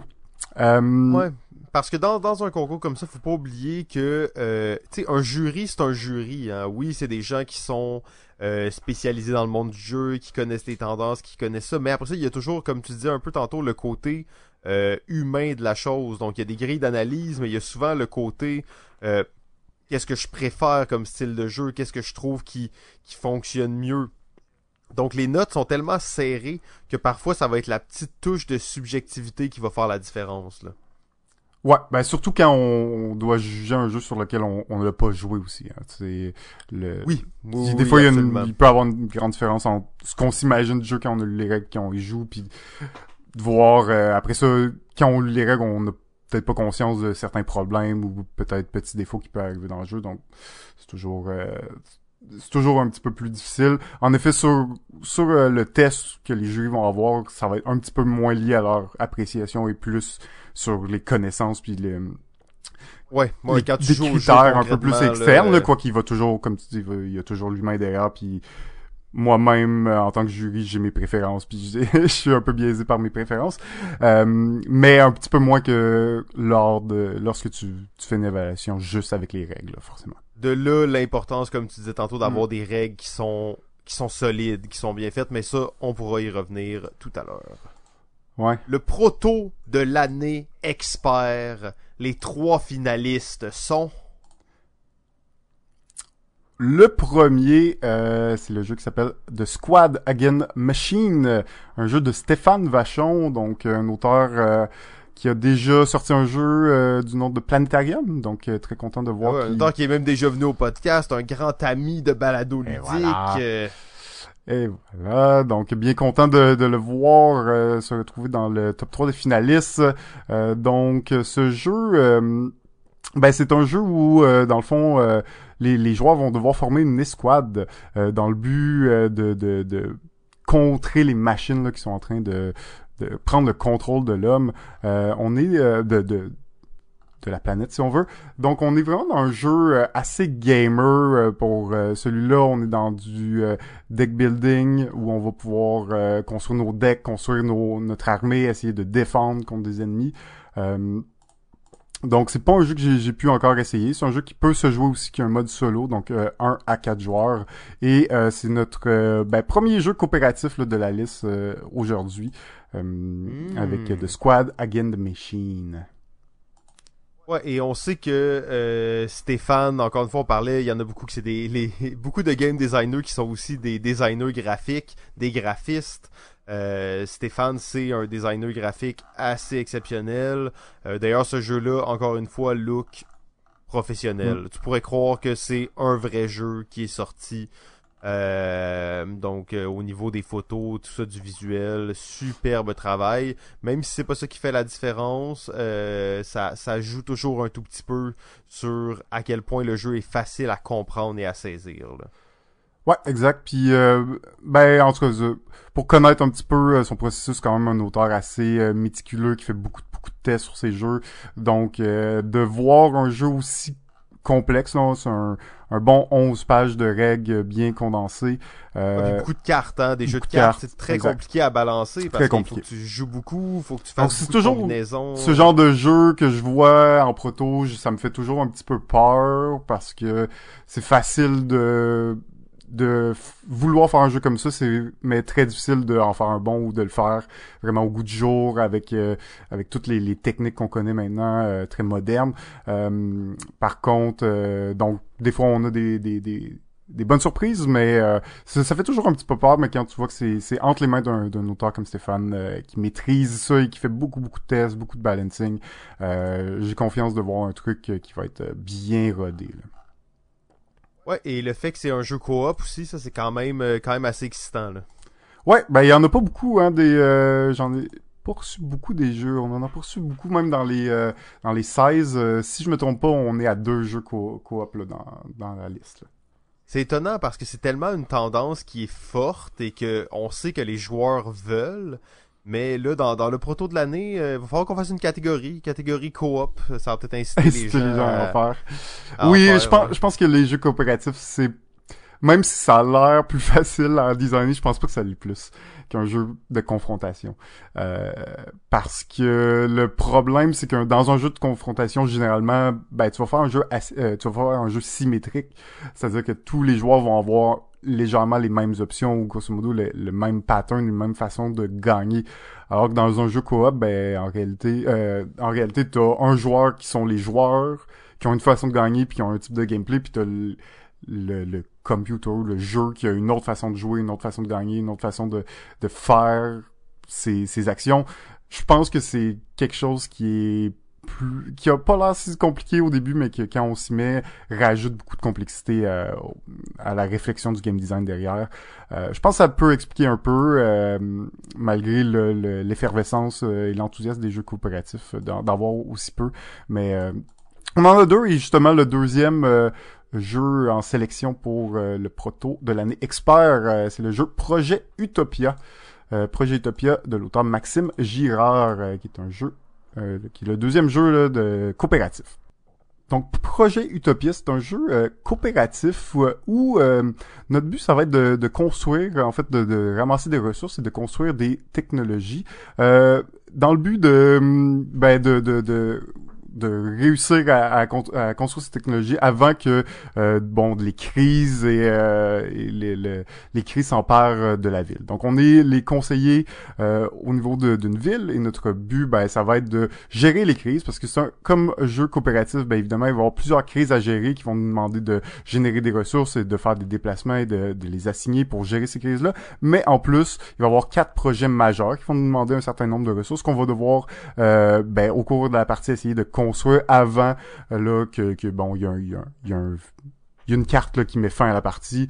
Euh, je sais pas trop comment ça se déroule encore exactement ça, mais il y a eu un temps limite, si on veut, à la partie. Là, donc les joueurs ont un certain temps là, pour euh, un certain nombre de tours là, pour réaliser les quatre projets. Euh, et ben, à tous les tours qu'il va avoir, euh, on va se déplacer, on va aller chercher des ressources, on, et on va gérer les crises. Ça, me faisait un, un, petit peu penser au jeu Atlantis Rising. Là, je sais pas si tu, euh, connais, mais euh, où euh, principalement c'est coop, mais on va avoir, c'est vraiment un jeu de gestion de ressources où on va devoir faire des actions, prendre nos actions, puis devoir construire des technologies. Donc ça me faisait un petit peu penser à ça. Euh, jeu qui a l'air assez intéressant. Je, je trouvais que c'était le fun aussi de voir un autre jeu coopératif comme il n'y en a pas beaucoup et qui, qui a l'air bien bien fait là, ce, ce petit jeu là. Donc bien hâte de voir ça. Très cool. Encore une fois, un jeu qui est assez beau. Euh, que tu sais déjà mm. tu, quand tu vois le truc tu sens donc ça a l'air d'être une espèce de ville euh, futuriste où on veut que tous les gens soient heureux et tout ça donc euh, bien hâte de voir là euh, qu'est-ce qu'il y en est de, de ce jeu là mm. et finalement le dernier jeu en sélection finaliste pour le prix proto de l'année expert. C'est le jeu Trace de l'humanité euh, du duo Manuel Bergeron et Marc Larivière. Donc leur deuxième leur deuxième jeu. Ah oui, je peut-être juste mentionner que les quand, quand les auteurs s'inscrivaient au concours, ils avaient le droit de soumettre jusqu'à deux jeux par inscription. Et eux, et eux, ce duo-là ont soumis deux jeux et les deux jeux ont été choisis. Absolument. Et c'est, il y en a pas beaucoup qui en ont soumis deux, euh, euh, évidemment là. Donc il y en a, il n'y a pas eu euh, énormément d'auteurs qui en ont soumis deux, mais c'est les seuls à avoir euh, réussi à faire passer leurs deux jeux là, et dans deux catégories différentes. Donc, euh, félicitations des, déjà. des gens à surveiller, ça, pour le futur, là aussi. Encore une fois, on parlait des auteurs à surveiller. Là, ça, c'est des gens qu'on connaît, que le grand public connaît pas nécessairement. Là. Ben écoute, on... Manuel Bergeron, c'est un des auteurs qui a fait Colonize.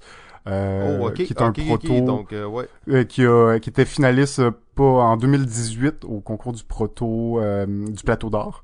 donc Manuel Bergeron qui travaille avec une autre petite compagnie là, de d'édition de, jeux. Euh, je sais que c'est un designer de jeux vidéo, mais qui fait aussi du jeu de société. Euh, fait que lui, c'est pas son premier projet. En fait, Manuel Bergeron même a, un autre jeu qui est édité, qui est en cours d'édition, qui est Crazy Tower, euh, qui est le deuxième jeu là, de Synapse Game. Ça dit quelque chose? Oui, absolument, absolument. J'ai pas vu Crazy Tower nécessairement, par exemple. On va regarder ça. Ouais, ben dans le fond, euh, Synapse c'est une, une, nouvelle compagnie québécoise, puis euh, ils viennent de débuter, ça fait pas très longtemps, mais ils ont pas mal déjà trois jeux d'annoncer là. Euh, le premier c'est Incubation qui est, qui est sorti officiellement, euh, qui, qui était même présent à Gen Con avec. Euh, le deuxième, c'est Crazy Tower, donc qui est un projet étudiant de Manuel Bergeron, mais et aussi de trois autres de ses euh, collègues de l'époque, qui au bout du compte s'est retrouvé édité. Euh, donc, euh, donc c'est c'est ça, c'est pas rien. Puis ensuite, ben c'est ça, il a fait euh, Colonize aussi.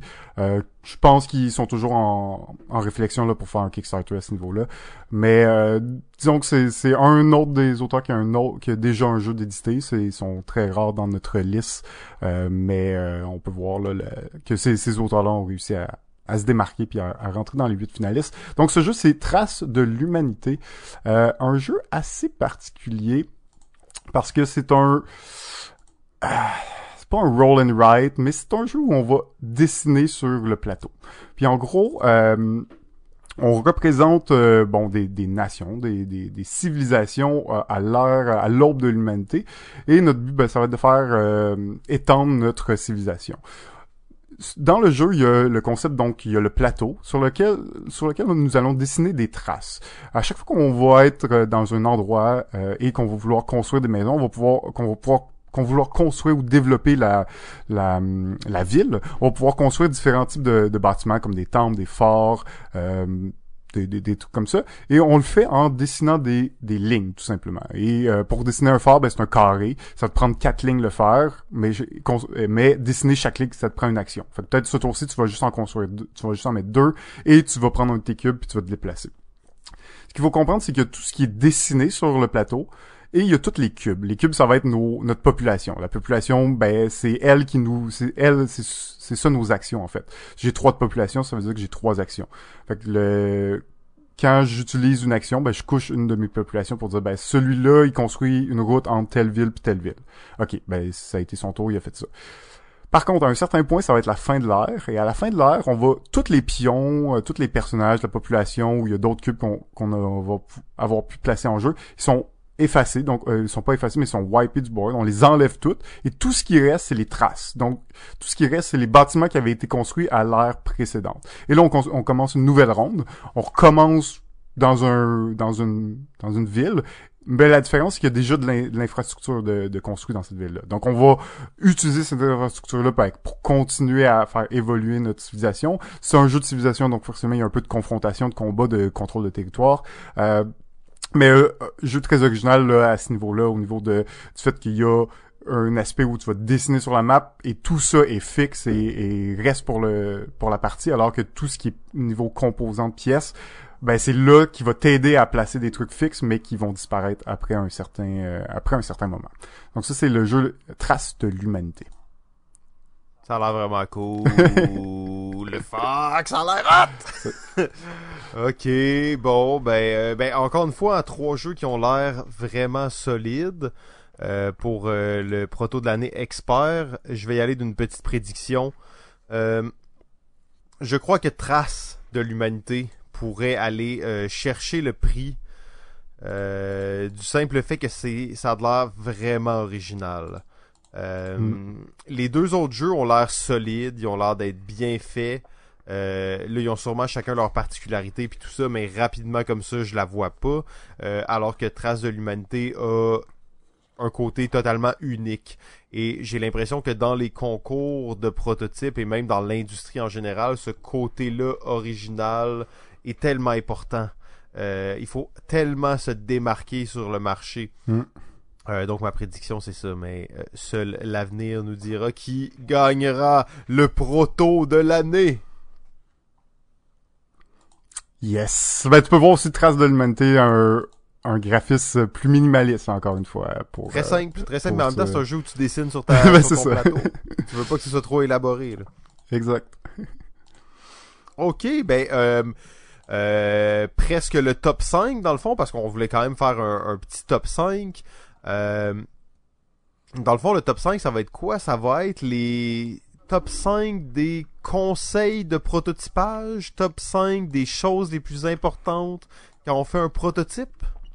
Oui, exact. Ben écoute, il euh, y, a, beaucoup de choses à savoir quand on crée un, jeu. Euh, donc nous, on, on pourra l'avoir expérimenté un peu pour côtoyer d'autres auteurs, tout. On a une vague idée de quelques conseils, astuces, trucs. Euh, donc c'est tout ça. On va vous donner quelques quelques conseils, quelques idées qu'on a au début. Ensuite, on va faire notre top 5 des, des choses les plus importantes à, savoir ou à connaître quand on veut créer un jeu de société. Et on s'entend que nous, on va parler, là, tu dis créer un jeu de société, mais moi, je mettrais l'emphase sur on veut créer un prototype on n'est pas dans l'idée de ok je veux faire un Kickstarter, euh, ok je suis un éditeur, je veux que mon jeu soit bon, ok je veux que mon jeu soit distribué dans les boutiques, ok je veux que mon... Non non, on est dans le prototypage, donc vraiment le travail de l'auteur. Oui, exact. Par contre, le travail de l'auteur, c'est aussi de un peu prévoir ça, de penser à ça, même si c'est pas euh, euh, ben c'est pas 100% de son travail là. il y a autre chose à faire mais même si on va je vais euh, mentionner quelques petits trucs à ce niveau-là parce que c'est bon de savoir ce qui s'en vient euh, pour être bien préparé puis de, de, de, le garder en tête durant la création mais mais oui tu as raison on va surtout sur sur le matériel puis sur le processus Magnifique. Donc, avant de se lancer dans le top 5, quelques mentions honorables? Euh, oui, ben disons que je vais commencer avec un truc. Euh, c'est souvent une question que j'ai. euh, que je me fais poser, c'est le au niveau des droits d'auteur. C'est Oh, euh, les droits d'auteur dans les jeux. Je veux protéger mon idée géniale à un million de dollars. S'il vous plaît, ne volez pas mon idée. C'est ça. Euh, c'est beaucoup, euh, c'est. Beaucoup des gens qui débutent ou qui, qui savent pas trop comment fonctionne le milieu du jeu pensent que c'est absolument nécessaire d'avoir, de payer parce que bon, d'avoir un brevet, d'aller chercher euh, le, le- ce, brevet-là puis les droits d'auteur sur le jeu avant de le faire éditer. Beaucoup de gens s'imaginent que c'est comme une invention, c'est ça qu'on doit faire avant de, de la montrer ou de la diffuser malheureusement, c'est pas vraiment le cas en, ce moment en jeu de société. En jeu de société, les brevets ne protègent pas vraiment ou pas beaucoup les jeux. Euh, ils protègent euh, surtout le visuel euh, et euh, bon les règles, mais pas tant que ça, plus que euh, ils protègent plus l'écriture euh, des règles, donc tout ce qui est visuel, tout ce qui est euh, les mots directement inscrits. Ils protègent aussi le niveau de l'histoire. Mais ce qui est de protéger des mécaniques de jeu, ça existe pas, ça se fait pas. Et protéger un jeu, ben, au bout du compte, t'as beau protéger ton visuel puis tes règles, n'importe qui peut faire une prendre exactement le jeu puis faire une copie avec du nouveau visuel puis des règles légèrement différentes. Ça, ça va être difficile d'avoir un retour légal euh, contre eux. L'affaire Ça veut dire qu'un éditeur peut voler mon idée géniale? L'affaire qu'il faut savoir, c'est que euh, c'est pas quelque chose qui est, qui est très commun là, le, vol de droits d'auteur. C'est on a commencé à en entendre parler un petit peu en France euh, de, de compagnies un peu louches qui essaient de faire ça ou qui ont, qui ont déjà essayé, mais euh, c'est pas euh, quelque chose qui est encore, euh, c'est pas vraiment quelque chose qui est problématique au point où on doit absolument protéger nos jeux. L'autre chose à savoir, c'est que les éditeurs, généralement, s'ils font a- affaire avec des auteurs, c'est parce que euh, les auteurs, euh, ben, d'une certaine façon, ils, travaillent gratuitement. Ok, il faut pas se mentir, on est dans un monde comme dans le monde du roman, c'est-à-dire que les auteurs ils vont créer leur jeu, ils vont faire leur truc de leur côté, ils vont travailler dessus, ils vont mettre leur corps, leur âme, mais ne seront pas payés pendant le processus. Et c'est si le jeu est édité qu'il l'a, l'auteur va avoir des redevances. Si la compagnie décide de prendre ton idée et de la faire, il va devoir payer quelqu'un pour faire cette idée-là et, dans le fond, copier ton idée d'une certaine façon et même faire du développement parce que forcément, c'est rare que tu peux juste copier une mécanique puis te copier un jeu au complet, là. Donc, euh, ça prend du temps puis de l'énergie faire ça. Les compagnies de jeux, ce qu'ils veulent, c'est avoir un auteur passionné qui aime leur jeu, de trouver des bons jeux et de travailler en collaboration avec les auteurs et de leur payer des droits de redevance par, par la suite là, sur la vente des jeux parce que ça reste que le jeu de société c'est un milieu où l'argent est assez serré euh, il y a pas des millions qui se fait euh, donc euh, les, les budgets sont assez serrés donc c'est un peu ce qui drive la, les entreprises puis les compagnies c'est qu'un éditeur s'il est pas intéressé à ton jeu parce qu'il est pas intéressé pas parce qu'il veut te le voler puis partir avec ton idée après euh, donc faut faut Je l'ai vu dans son regard. Je comprends que c'est inquiétant. je comprends que c'est inquiétant. Euh, mais bon, il faut faire confiance aux gens. Après ça, euh, je sais que ce qu'on peut... Je sais qu'en France, il y a certains personnes qu'on peut contacter pour qu'ils nous tu qu'ils nous euh, qu'on lui envoie le jeu puis qu'ils disent qu'ils brevettent là, d'une certaine façon là. Euh, parce qu'il y a quand même des recours là en cours qui sont possibles. Euh, forcément quand vous créez un jeu si vous euh, vous pouvez vous l'envoyer par la poste vous pouvez prendre des photos dater les les éléments. Tout ça c'est important pour avoir des preuves là, si jamais il y a un recours euh, nécessaire pour avoir des preuves euh, que c'est vous l'auteur du jeu qui euh, c'est vous euh, qui aviez l'idée originale euh, et je vous dirais aussi que une des choses qui aide le brevet dans le jeu de société, c'est euh, euh, ben, les romans, d'une certaine façon, parce que un roman peut être breveté et c'est au niveau du contenu de l'histoire que certains jeux de société ont réussi à s'en sortir. Euh, donc, il y, en a eu là, des histoires de, vol de droits d'auteur. Je dis pas que ça existe pas, ça, ça a déjà existé. Et c'est souvent juste à cause de, disons, comme dans l'exemple de Jungle Speed, qui s'est fait en fait copier de multiples fois.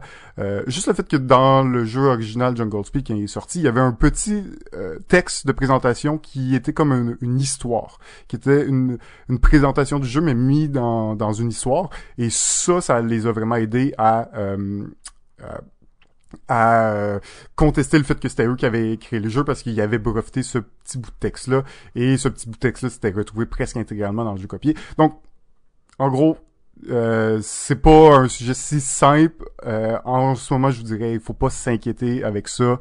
Euh, l'important, c'est que vous fassiez des jeux, que vous avancez des jeux, puis que vous développez vos, vos skills d'auteur. faut pas trop s'inquiéter avec le vol. Après ça, bon, prendre des précautions, ça vaut la peine quand même, mais c'est pas encore quelque chose que je peux dire qui est présent au Québec. Je pense pas que ça va arriver dans les prochaines années. Ouais, c'est un, un, sujet vraiment vaste. Euh, je pense que ce que tu as dit, c'est les conseils de base. C'est comme si vous documentez votre processus de création. Donc vous prenez des photos, vous avez des fichiers euh, électroniques qui sont datés, euh, même à un certain point si votre proto est vraiment final, puis vous, l'envoyez par la poste avec la date dessus, puis vous ouvrez pas l'enveloppe. Euh, c'est des façons de le protéger. Par contre, tu puis on va pas trop s'éterniser là-dessus parce que c'est très large, mais tu mentionnes pour l'instant, c'est pas quelque chose qui est très qui est qui est très présent, mais est-ce que l'industrie grandit vraiment vite? Tu dis il y a pas d'argent à faire, il y a de plus en plus d'argent à faire, il y a de plus en plus de gens qui font de l'argent avec ça. Euh, est-ce que c'est quelque chose qu'on va voir de plus en plus, tu penses? Euh, Je pense pas. Je pense pas parce que en gros, la communauté des, des joueurs est vraiment une communauté soudée, une communauté qui parle beaucoup. Dans le sens qu'il y a, il y a eu euh, bon des cas plus récemment de, de vols comme ça et, et dans le fond il y a des choses qui se passent en France. Euh, il y a des il y a de l'évolution à ce niveau-là. Je suis pas je suis pas au courant à 100% de, de ce qui se passe, mais la, la communauté euh, d'auteurs ou de gens du milieu généralement n'apprécie pas ce genre de de, de, de, de, gestes-là. Et ça, en tant que compagnie, si tu fais ça, le problème, c'est que, tu vas perdre beaucoup de crédibilité. Puis une compagnie d'édition, en général, a besoin d'autres compagnies pour survivre. Euh, a besoin d'auteurs pour survivre et a besoin de, euh, de distributeurs. Et et peut-être de d'autres euh, éditeurs dans d'autres compagnies qui vont faire des traductions, des trucs comme ça. Donc, le milieu du jeu, c'est pas un milieu où il y a un monopole peut-être qu'Asmodée va en devenir un, va peut-être va devenir problématique dans le futur, mais mais c'est pas, on n'est pas encore dans le monopole où euh, c'est les compagnies privées qui veulent font ce qu'ils veulent. C'est encore c'est community drive, c'est community based. Donc ces gens-là ils, parlent puis il se passe des choses puis les gens ils savent que telle compagnie a fait tel truc, donc ils vont pas acheter chez eux, ils vont pas faire affaire avec eux ou je vais pas proposer un jeu à eux si je sais qu'ils ont déjà volé. Donc ah, je vois mal comme une compagnie. Je dis pas que ça va pas se faire, je, vois juste mal comme une compagnie peut vraiment survivre avec ce genre de modèle. Ok, c'est bon, parfait. Après ça, si je peux faire une mini parenthèse, euh, ça c'est la réalité dans tous les pays développés. Euh, dans tous les pays un petit peu plus sous-développés, je te dirais que les copies c'est normal. Et c'est presque la norme en fait. Ouais, ben d'ailleurs, il y avait eu des, des, euh, des scandales, des gens qui achetaient des copies de Pandémie Legacy sur Amazon, puis ils recevaient un, une copie chinoise un peu un peu louche, où les stickers étaient pas de bonne qualité, puis tout, mais le jeu était presque pareil, mais il y avait des, des composantes qui étaient pas de la même qualité. Euh, donc ça, c'est plus un problème, d'après moi, qui touche le consommateur. Tu sais, peut-être que le consommateur va se retrouver exposé à la réalité des droits d'auteur dans le monde du jeu de société avant l'auteur, tu sais. Euh, c'est pas c'est pas la même chose. C'est sûr que l'auteur se fait voler là, par euh, euh, l'auteur et la compagnie d'édition et tout ça se fait voler par les Chinois. Et le distributeur là, puis je dis, tu sais, là tu parles de la Chine, mais c'est vrai dans d'autres pays là, ça peut être vrai dans d'autres pays, tu sais plus développés, ça, ça peut être comme là j'ai pas d'exemple, je veux pas citer de pays en soi, mais c'est c'est quand même assez fréquent. C'est juste que nous comme consommateurs, tu sais quand on est conscient, on veut juste essayer de pas faire ça, de pas acheter de jeux euh, ben, volés ou se copier comme ça, euh, fait par des compagnies euh, louches. c'est vraiment moins cher, par exemple. C'est vraiment moins cher, mais tu vas avoir probablement une qualité moins grande, puis t'es pas en train d'encourager l'original créateur, t'es en train d'encourager quelqu'un qui copie le créateur. Fait que si le créateur a plus d'argent pour créer, il y aura plus de copies de ces jeux. Fait C'est rendu tellement cher les jeux de société maintenant. Là. Moi, ça, ça me prend des copies bootleg chinoises, sinon je peux pas, je peux pas, je peux pas jouer au jeu, c'est trop cher. t'es loura même, t'es loura. Ah oui, louer les jeux, mais louer un Legacy, ça se fait toujours moins bien. ouais, un peu moins. Ok, donc Jeff, je te laisse, je te laisse continuer sur ta, sur ta lancée de quelques mentions honorables. Ben oui, ben oui, t'es bien parti. Euh, ben sinon, euh, là, j'ai essayé d'être plus rapide pour les autres points, mais euh, pour la passion plus que pour la fortune. Euh, donc on est, on devient rarement millionnaire en créant des jeux. N'abandonnez pas votre travail du jour au lendemain euh, parce que vous avez une idée de jeu de société. C'est euh, comme auteur, ben, c'est assez difficile. Ça prend beaucoup de jeux. je dis pas qu'il y a pas d'auteurs qui vivent de ça. Il y en a, il y en a même beaucoup. mais bon, ce sont des personnalité maintenant du monde du jeu et il faut se rendre là, pratiquement pour euh, pour euh, pouvoir en vivre. Encore une fois, on, ne sera pas millionnaire autant de jeux, mais euh, la création de jeux c'est une histoire de passion plus que d'argent. Ok. Euh, euh, en fait, ça, tout ça me, me rappelle une conversation qu'on avait eue avec euh, avec Thomas Dagenet, l'Espérance, le jeune prodige, auteur de Decrypto et maintenant de nombreux autres projets. En fait, ça prendrait ben trop de temps à toutes les nommer, donc on va, on va laisser ça de côté. c'est, il nous parlait en fait de la façon dont il, il entamait en fait un jeu. un peu son processus créatif pour créer le jeu. Je trouve que c'est intéressant, dans le fond. J'aurais peut-être pas dû parler de ça maintenant parce que, dans le fond, mon top 5 est pas mal basé là-dessus. mais euh, ça faisait juste me rappeler ça. Je trouvais, je trouvais ça intéressant de voir que, euh, un peu de découvrir son quel style d'auteur on est. Donc, quel est le mm. processus qu'on suit pour créer un jeu. Euh, tous, tous, tous les, les game designers ont la même histoire. Euh, c'est toujours, je crée des jeux depuis que j'étais jeune, j'ai toujours aimé ça, créer des jeux. Ça, c'est un classique, c'est toujours la même histoire, mais le processus sur comment les auteurs créent des jeux, qu'est-ce qui les inspire au quotidien. Euh, ça, c'est quelque chose d'intéressant, je trouve, puis de, de, de, cultiver un peu euh, ce côté-là de, de soi, donc ce côté, euh, qu'est-ce qui me définit comme auteur? Je trouve que c'est quelque chose mm. d'intéressant puis d'important à réfléchir. Là. Ouais, je suis d'accord parce que pour moi, ben, la création de jeu, c'est aussi un art, c'est être artiste c'est important d'avoir une euh, je pense de trouver sa signature un peu euh... ouais GF on le sait toute ta signature pour créer des jeux c'est faire des tableaux Excel incroyablement intenses et complexes euh, c'est pas un art c'est un truc de, de, de mathématicien vraiment maniaque euh, ouais, ouais, je connais ton style, GF. Ouais, mais là, je parle pas du bien, là. ah, ok.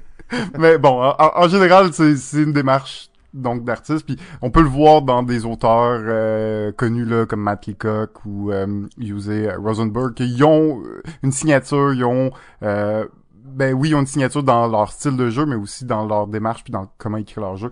Donc euh, super intéressant de d'analyser ça. J'ai hâte de, voir ton top 5 que tu nous en parles un peu plus en, en profondeur. Ouais, puis juste pour tu sais euh, bouncer là-dessus un peu, c'est pas de se limiter dans qu'est-ce qu'on peut faire, mais c'est rare qu'on va voir des auteurs qui font des jeux euh, ultra Ameritrash, vraiment thématiques, euh, avec plein de, de, de figurines puis tout ça, puis d'un autre côté qui font des jeux euro euh, ultra épurés hmm. et après qui font un co-op de party. Hmm.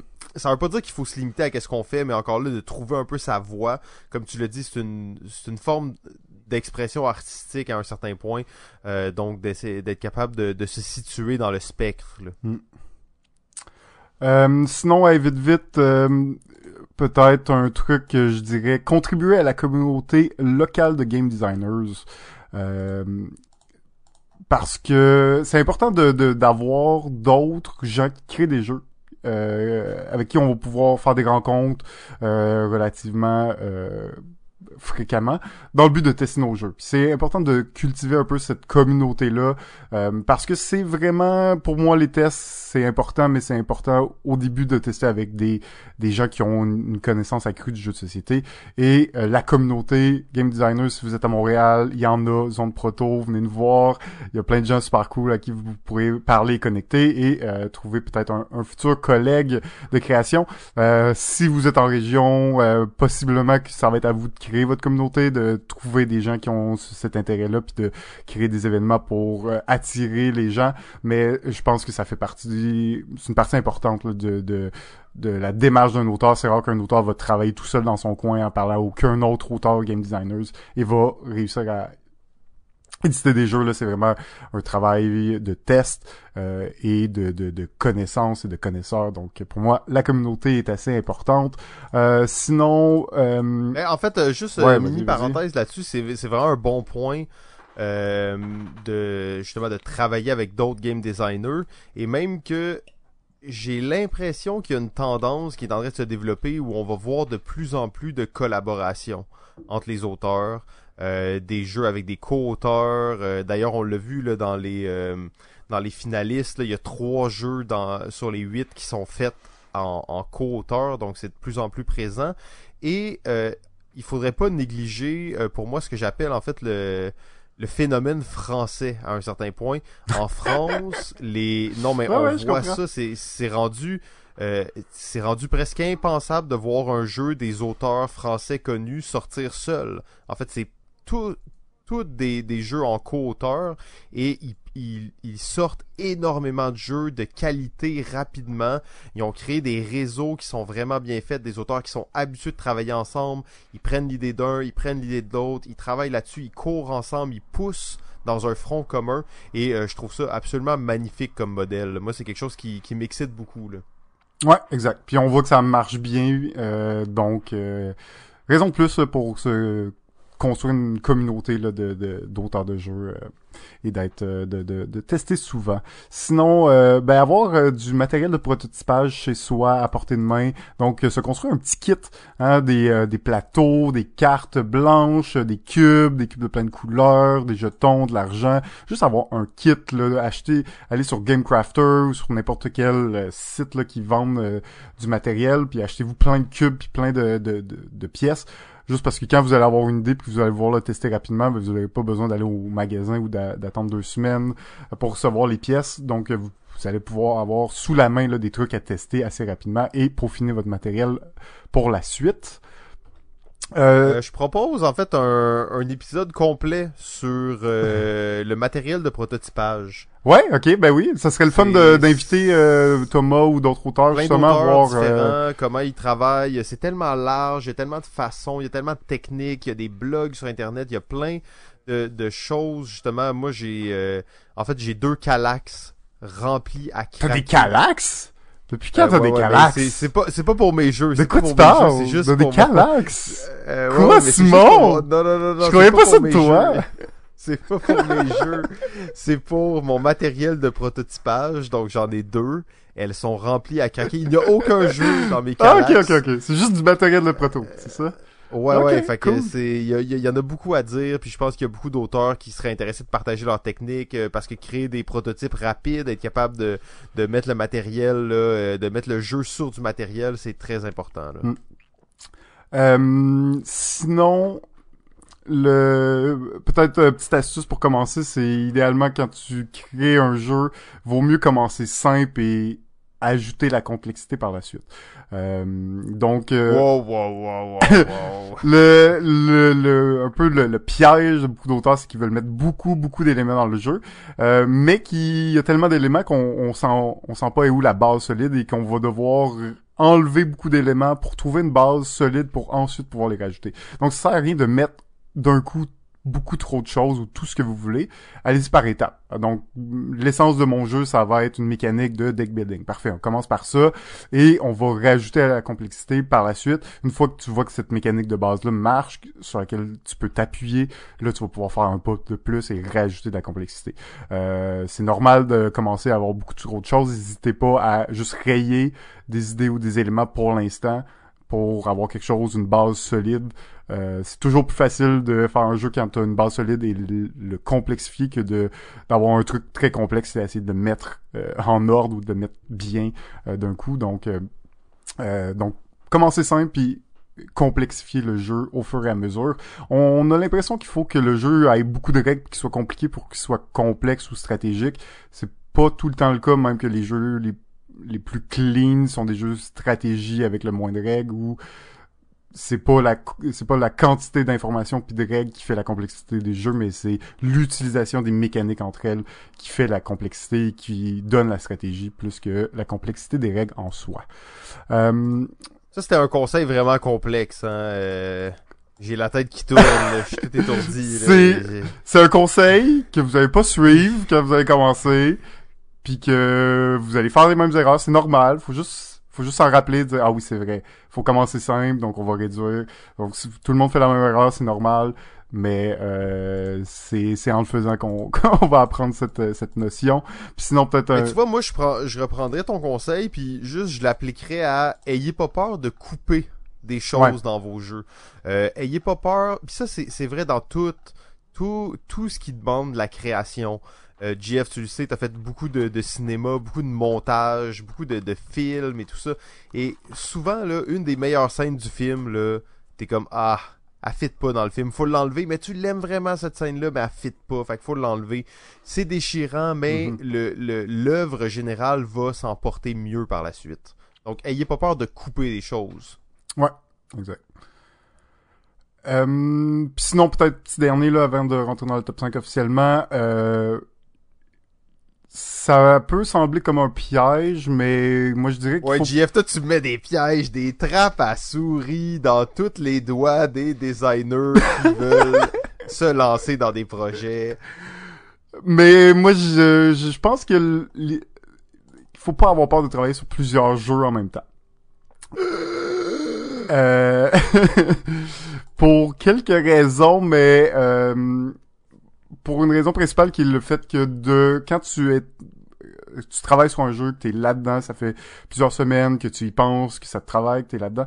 C'est vraiment difficile d'avoir un point de vue extérieur. C'est vraiment difficile de prendre un recul et de, de voir le jeu différemment ou de, de voir vraiment ce que les euh, c'est quoi les problématiques ou c'est quoi les problématiques que les, les joueurs ou les testeurs euh, soulèvent. Euh, c'est facile là, de, de prendre le côté de défendre son jeu puis de- d'essayer de, le, défendre devant les, devant les gens. Et généralement, si ça fait longtemps que tu travailles dessus, plus ça fait longtemps que tu travailles dessus, plus tu vas vouloir le défendre. Euh, ça vaut la peine de prendre une pause, mettre ça de côté, travailler sur autre chose, sur quelque chose de différent, et d'y revenir plus tard, de voir.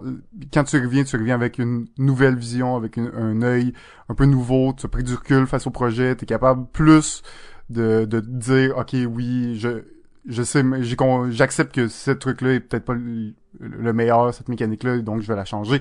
Euh, ça, ça te permet d'accepter un petit peu plus euh, de, de, de changer ou même de, de couper des choses dans ton jeu. Euh, donc de prendre du recul, pas nécessairement de travailler sur plusieurs jeux ou 10 jeux en même temps. Demain matin, je travaille sur quatre T'as protos. pas besoin de faire ça, mais si t'en as quatre en même temps, que tu travailles, tu travailles sur un pendant un bout, quand t'es un peu bloqué, tu travailles sur l'autre, puis tu reviens plus tard, tout ça, ça, ça peut être une bonne technique, ou t'en as juste un, puis tu prends des pauses de temps en temps, mais je pense que ça vaut la peine de prendre un peu de recul. Puis je pense que c'est une des choses qui fait que les duos marchent, hum, peuvent bien marcher, c'est que c'est quand il y en a un qui est trop dedans, l'autre qui prend du recul, puis t'as cette espèce de- d'effet de balancier qui te permet de rester un petit peu plus plus plus longtemps disons, disons on focus sur le, le projet. Mais euh, je pense que ça vaut la peine de temps en temps là, surtout quand on est dans des moments où on se sent un peu bloqué où on pense qu'on va on est au- sur le point de faire une nouvelle version complètement différente en changeant tout là. Avant de se lancer dans ça prenons une petite pause prenons quelques jours pensons-y dormons là-dessus puis euh, après tu vas avoir une nouvelle vision et peut-être que peut-être que tu vas avoir décidé de faire ce changement là ou peut-être que tu vas avoir décidé de de faire un changement plus simple, mais qui, qui va mieux fonctionner que de tout changer le jeu. Voilà. Ouais, ouais, ouais, ouais. Bon conseil. euh, c'est sûr, tu sais, au-delà de travailler sur plusieurs projets en même temps, c'est d'être capable de prendre du recul sur ces projets. Peut-être de travailler sur plusieurs projets quand, tu sais, si ça fait un an que tu travailles sur un projet, mais là, empêche-toi pas de commencer à travailler sur un nouveau jeu euh, à cause que tu es déjà sur un projet. Mais je vous dirais, si vous êtes pour travailler sur plusieurs jeux, assurez-vous que votre rigueur et votre organisation soient top qualité parce que euh, sinon ça va être ça va être tough en fait parce que combien de gens travaillaient sur un proto, ont commencé à travailler sur un nouveau proto, ont délaissé l'ancien, ont commencé à travailler sur un nouveau, ont délaissé l'autre, on- et ainsi de suite. Donc ça fait dans le fond des cimetières de, de prototypes Ouais. abandonnés. Euh, des fois, c'est ouais, c'est ça. C'est correct de pouvoir abandonner son proto des fois quand on sait que ça marchera pas. Mais si on l'abandonne parce qu'on crée un nouveau proto chaque fois, ben là, c'est c'est un peu difficile d'amener le processus au, au bout de, en fait, de l'amener où on veut, euh, où euh, à destination. là. Eh bien, nous sommes maintenant rendus au top, top, top, top, top 5, 5, 5, 5. Cinq. alors, mon numéro 5, euh, mon conseil numéro 5 serait euh, de ne pas avoir peur de la critique. Moi, je pense que C'est vraiment un jeu de merde, ça. Euh, ça peut vous arriver, hein. Ça, ça peut arriver que ce, ce soit ce genre de commentaire-là. Faut pas le prendre personnel.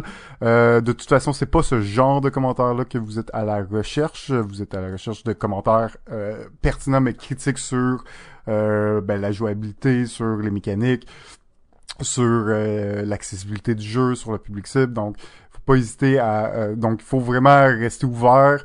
Euh, oui, ça fait mal là, des fois quand on se fait dire que ça, ça marche pas ou que le jeu est pas bon ou que ça marche pas et tout. Mais il faut, euh, faut pas avoir peur, faut l'accepter et euh, prendre les conseils et aller dans, dans la bonne direction. Euh, Il y a des conseils ou des critiques que ça vaut la peine de ne pas écouter aussi. Euh, ça reste que c'est vous l'auteur, vous êtes pas euh, sais, vous êtes pas là des, des, des, des, exécuteurs des idées de vos testeurs. Là. C'est pas parce qu'un testeur a une idée que vous êtes obligé de l'implanter telle quelle. Peut-être qu'il y a une bonne idée, mais généralement, il y a une bonne idée que vous allez devoir adapter pour votre jeu pour, qu'il pour que ça fitte vraiment bien. Donc les critiques, c'est vraiment positif. Oui, c'est difficile, mais c'est c'est ça qui va vous permettre là, vraiment de de- d'avancer puis d'aller d'avancer dans la bonne direction. C'est facile de s'entêter puis de prendre d'avancer dans une mauvaise direction. C'est très dur de se rendre compte qu'on est là-dedans euh, quand on est là-dedans, mais c'est en acceptant les critiques puis en comprenant les critiques puis en allant plus loin puis en, en acceptant ça qu'on qu'on va euh, être en mesure de reprendre le bon chemin euh, pour en voie d'une édition là, en voie d'édition forcément. Puis euh, c'est quoi la, la pire critique que t'as reçue, toi, JF? Mettons, tu faisais tester un de tes protos, là. C'est quoi la pire critique, là, celle qui t'a fait mal? Euh, ben, sou- ben c'est souvent c'est les critiques que c'est il y a il y a il y a trop de pièces pour le jeu, tu sais, il y a trop de matériel, puis là, comme là t'as passé genre du temps là, puis là t'as t'as passé des heures à découper tes cartes puis à créer tes Oh, tes non. tes, tes grilles puis tes à faire tes cartes avec toutes les stats là, puis là puis là, il y a juste comme trop de stock. là. Toi-même, tu t'en rends compte, mais, ça, mais tu veux pas l'admettre parce que ça te fait chier, parce que t'es comme, c'est ça. fait que, euh, c'est bon, ben, tu sais, il y, en a beaucoup, là, ça, ça, ça dépend du, du jeu pis tout, mais euh, c'est faut, faut, faut pas le prendre mal, là. Souvent, c'est c'est un petit down, mais après, ça, ça te motive à, à aller plus loin puis à améliorer, là, ces, ces euh, détails-là. Euh, m- mon numéro 5, euh, pas en, en... En tout cas, il se retrouve plus haut sur ta liste. Pas exactement, mais assez proche pour que Ouais, je le garde pour tantôt. Ok, ok, ok. Euh, non, non, ça, je vais, je vais le garder pour quand on va être rendu là, là, euh, tantôt. Là. Ça ressemble assez pour que, pour que ce soit différent. Ok. Numéro 4. Ah, mon numéro 4, euh, c'est euh, chaque chose en son temps. Parce que euh, le, le développement d'un jeu, ça, ça prend du temps. Euh, c'est long. Il y a des processus, il y a des étapes. Et ça vaut pas tant la peine de skipper les étapes.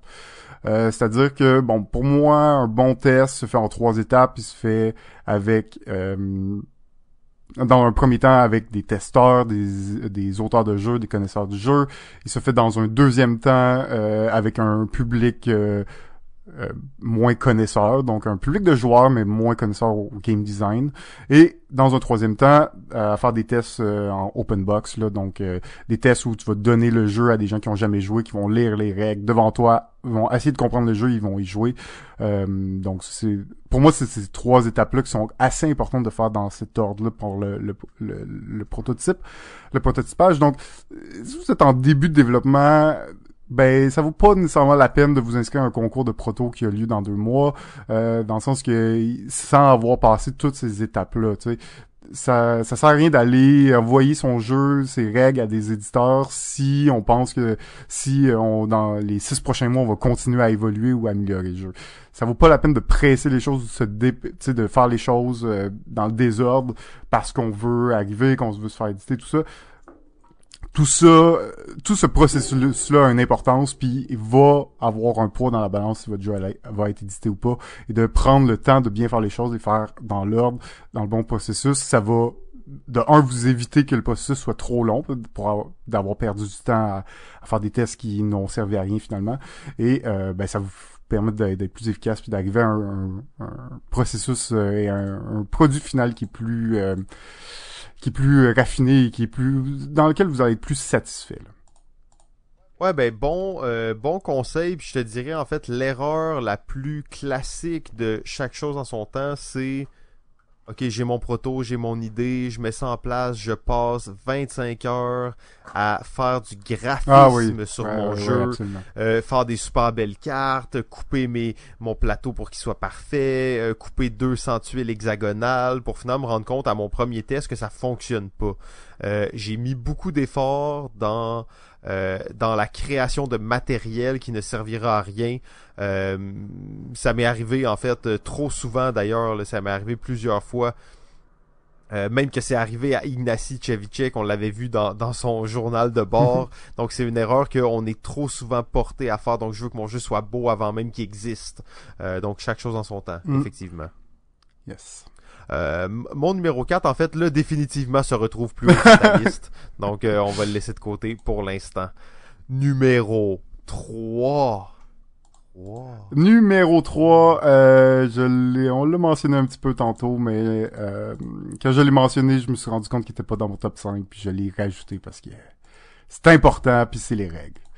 Ouh. Les règles, l'écriture des règles, savoir comment écrire des règles, c'est super important.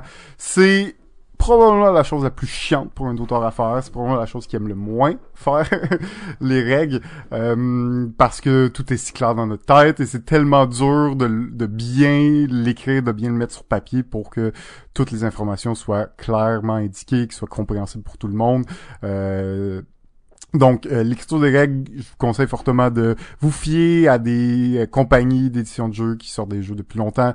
Ils ont des structures, c'est on c'est pas chaque compagnie qui réinvente comment on réécrit les règles. C'est il y a une structure à, à l'écriture des règles, c'est important de la suivre, c'est important de la, mettre en étapes, c'est important de pas avoir de répétition, d'être le plus clair, précis, euh, d'être le plus concis, mais que que ce soit le, le, le plus clair possible et aussi de mettre beaucoup d'exemples les exemples aident beaucoup dans les règles. Donc c'est un travail c'est vraiment euh, mettre là, euh, concrètement toutes tes idées toutes les toutes les idées du jeu de les mettre sur papier les mettre clairement pour que ça soit bien expliqué.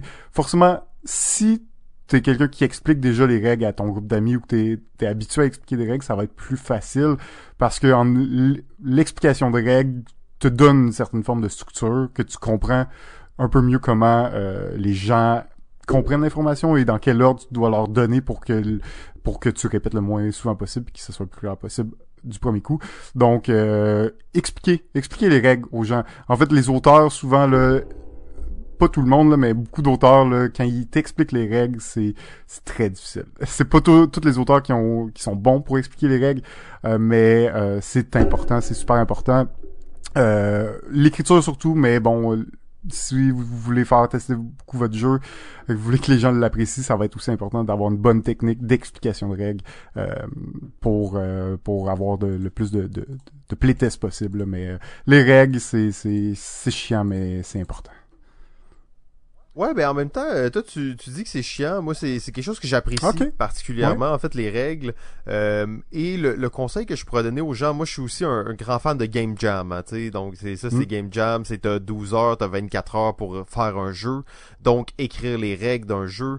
Euh, le, conseil quand t'as pas beaucoup de temps pour les faire, puis c'est le conseil que j'applique en général aussi quand je travaille sur des projets, c'est d'écrire les règles au fur et à mesure. Ça veut dire que tu as un document, les règles de ton jeu, qui évolue graduellement au fil du projet, mais qui se met à jour. Et dans le fond, tes règles sont toujours écrites. Elles sont vraiment basiques au début et Mm. vont évoluer avec le temps. Au lieu de te dire, après six mois que tu travailles sur un projet, ok, je vais écrire les règles. Parce que, en plus, écrire les règles, comme tu le dis, c'est un, un exercice mental qui va t'aider à expliquer le jeu, mais qui va aussi t'aider à établir la structure du jeu. Mm. Et des fois, c'est des détails. hein. Des fois, est-ce que est-ce que telle phase se fait à la fin d'une ronde ou elle se fait au début d'une ronde? Euh, En écrivant les règles, ça va te permettre justement de peut-être de visualiser l'impact que ça a ou de, de raffiner ta prise de décision par rapport à ça? Absolument. Euh, ouais, donc euh, les règles. Par contre, une des questions que j'aurais pour toi, JF, euh, c'est, tu sais, les règles. Ok, oui, c'est très important en tant qu'auteur. C'est le, on l'a vu dans le cas justement du proto de l'année. La règle est un peu ton ton messager, ton intermédiaire pour être pris. C'est aussi ton intermédiaire pour Mm. euh, si tu dois envoyer ton jeu à un éditeur. Absolument. Donc c'est la chose qu'il va voir. Mais à quel point est-ce que écrire des règles c'est un travail d'auteur versus un travail d'éditeur? Euh, ben comme le jeu vient de l'auteur, forcément la base des règles va être écrite par l'auteur. Tu sais, euh, tu, tu soumets pas de jeu à un éditeur sans que tu aies écrit les règles. là. Tu sais, la base c'est que tu les as écrites déjà à la base. Fait que, à la base c'est un travail d'auteur parce que c'est comme créer un prototype. Ben, créer un jeu c'est le travail de l'éditeur mais c'est aussi le travail de l'auteur. Dans le sens que c'est un peu le travail des deux. C'est c'est une collaboration entre un auteur et un éditeur.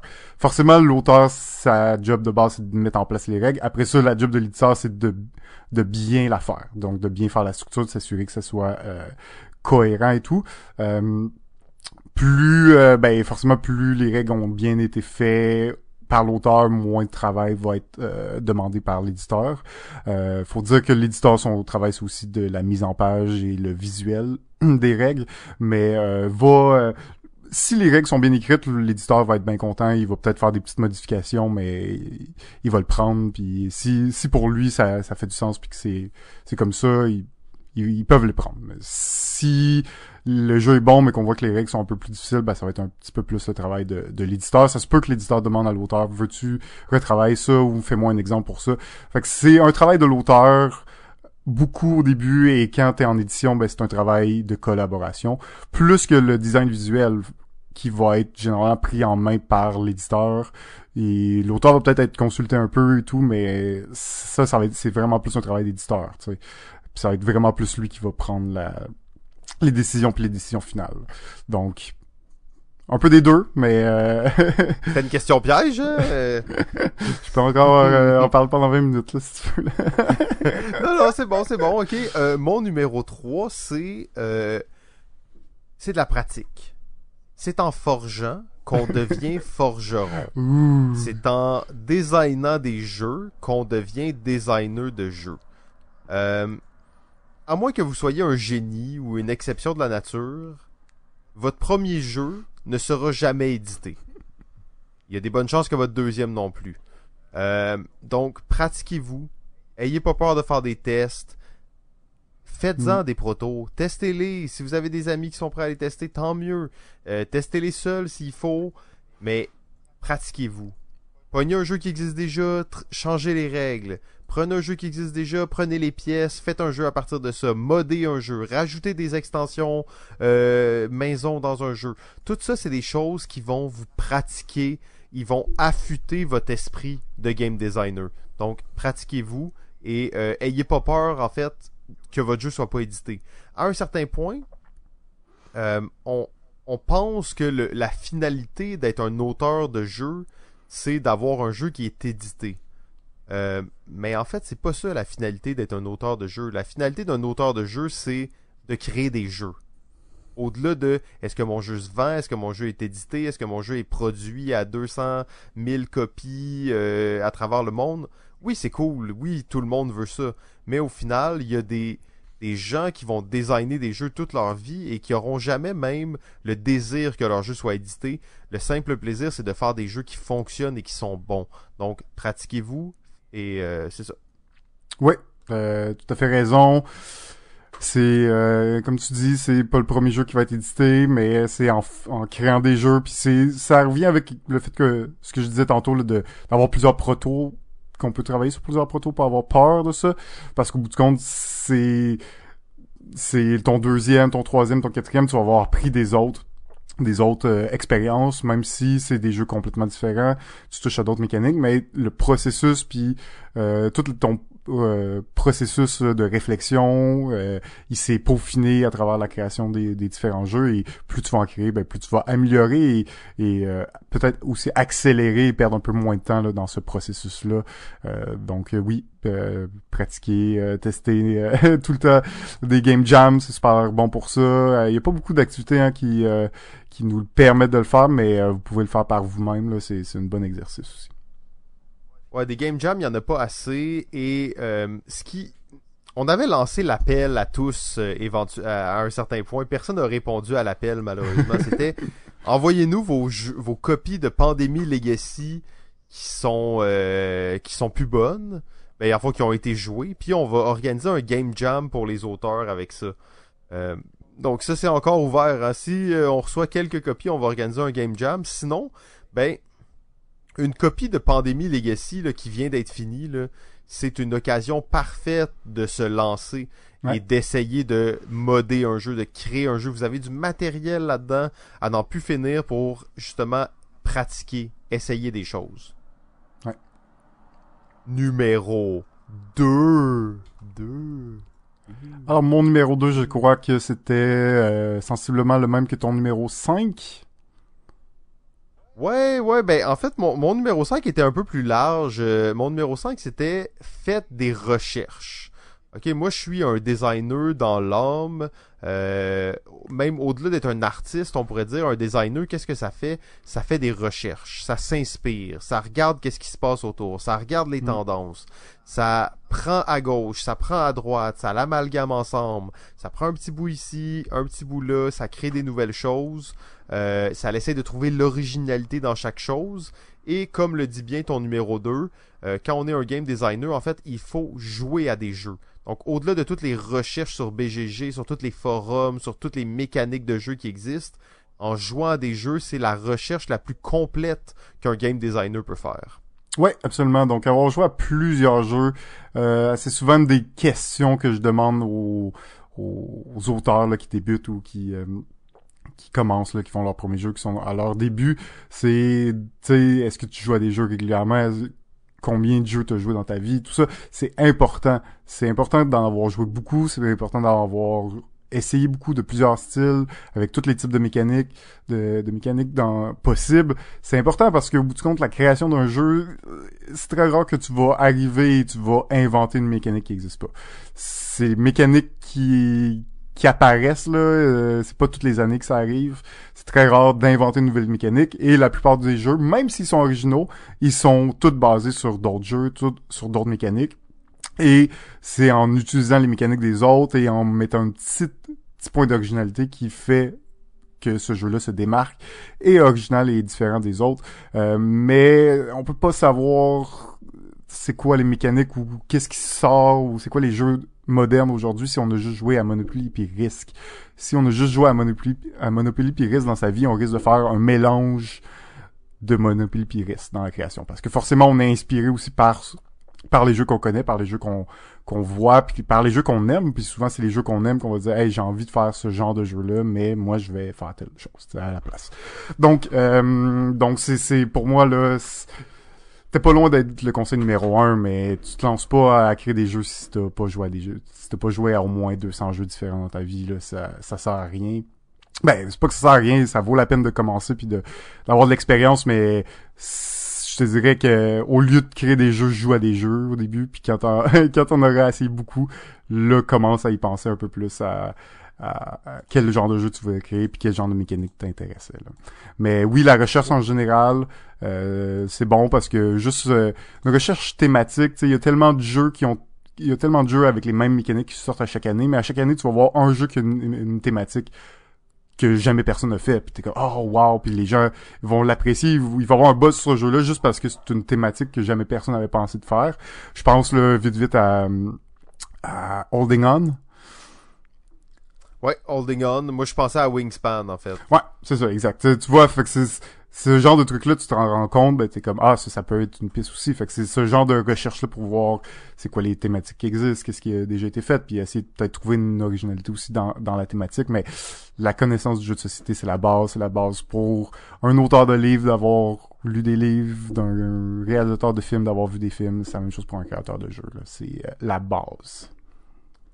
Oui, puis euh, ben en fait, même qu'il y a des fois où euh, il y a des jeux qui valent la peine d'être joués simplement justement pour leur leur valeur euh, informationnelle, si je peux dire. Donc, le jeu est pas si bon, mais telle mécanique est tellement unique et originale ou bien amenée que ça vaut la peine d'y jouer pour mettre ça dans notre boîte à outils, en fait. Ouais, dans exact. nos outils de designer. Ah ben tellement Euh, de, de moments passés avec euh, Pierre à jouer à ces vieux jeux, jeux de merde là, PP7 Mhm. où t'es comme ah ce jeu là cette mécanique là qui est tellement bonne mais c'est un roll and move des années 80 puis c'est terrible au bout du compte. Mais il y a des certains éléments que t'es comme oh shit ça ça a jamais été fait. Fait que c'est c'est aussi expérimenter des jeux mauvais, tu vois des bons des bonnes choses et tu vois aussi pourquoi c'est pas bon. Overall. Ouais, c'est ça, exactement. Donc euh, ça, ça, ça vaut vraiment la peine. Euh, mon numéro 2, en fait, euh, reprend un peu euh, sur la discussion qu'on qu'on avait eue tantôt en parlant de Thomas Dagenet, comment il s'y prenait pour faire un jeu et tout ça.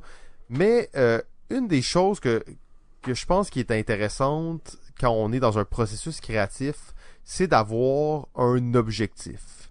C'est d'avoir un but. Et quand je Mm. parle de but, je dis pas le but c'est que mon jeu soit édité. Non, non, mon but c'est euh, de faire un jeu qui mélange telle mécanique et telle mécanique. Ou mon but c'est de faire un jeu qui demande aux joueurs de jouer avec une main dans le dos puis des cartes carrées. Ou tu sais, peu importe, d'avoir des, des espèces de contraintes, en fait, des, un espèce de, de, de, de limite de ce qu'on veut attaquer et euh, d'essayer d'atteindre cet objectif-là. Euh, Je pense que de la contrainte naît souvent l'innovation. Et si on est capable de tenir cette contrainte, si notre contrainte de base est intéressante, l'expérience qu'on veut donner aux joueurs est intéressante, et qu'on est capable de matérialiser ça dans un jeu, ben on va avoir quelque chose de très intéressant.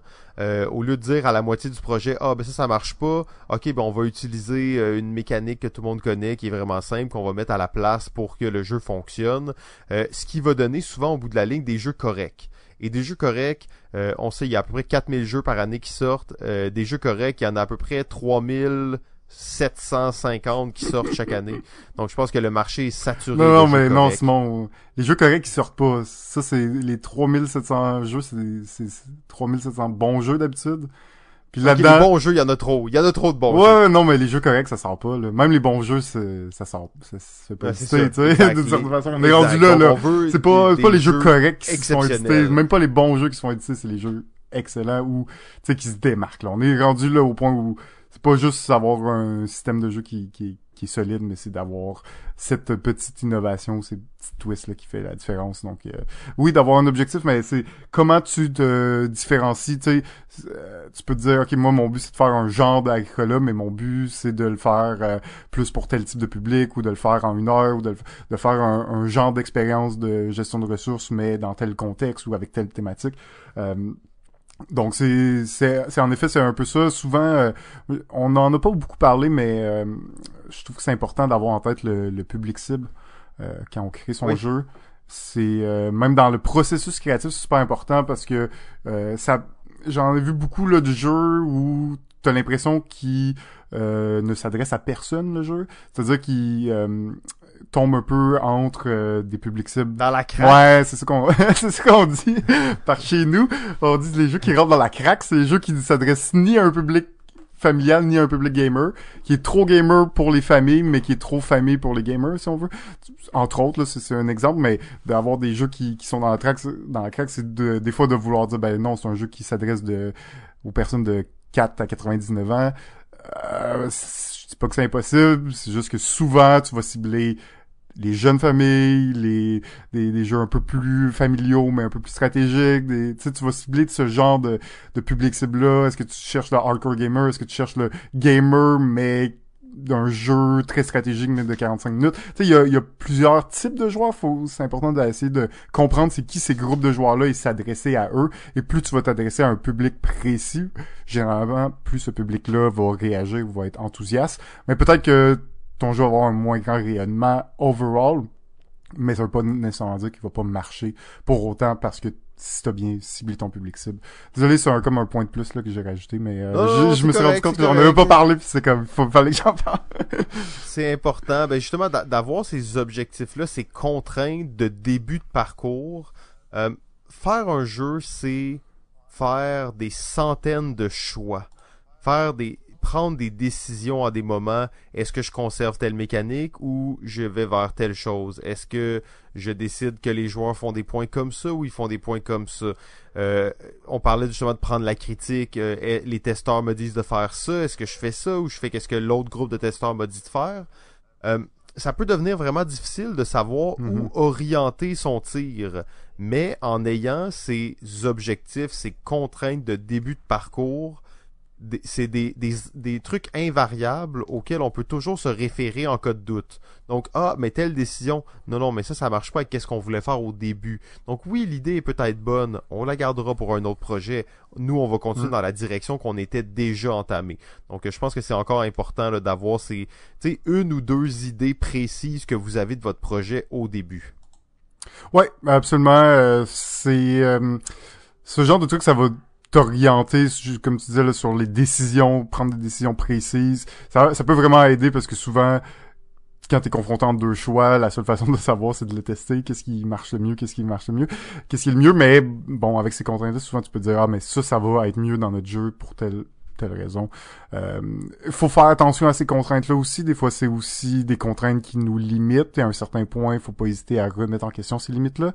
Je pense que dans un processus ça de création, c'est possible qu'à un certain point, tu sois rendu au, point où tes objectifs de départ sont différents, sont plus les mêmes.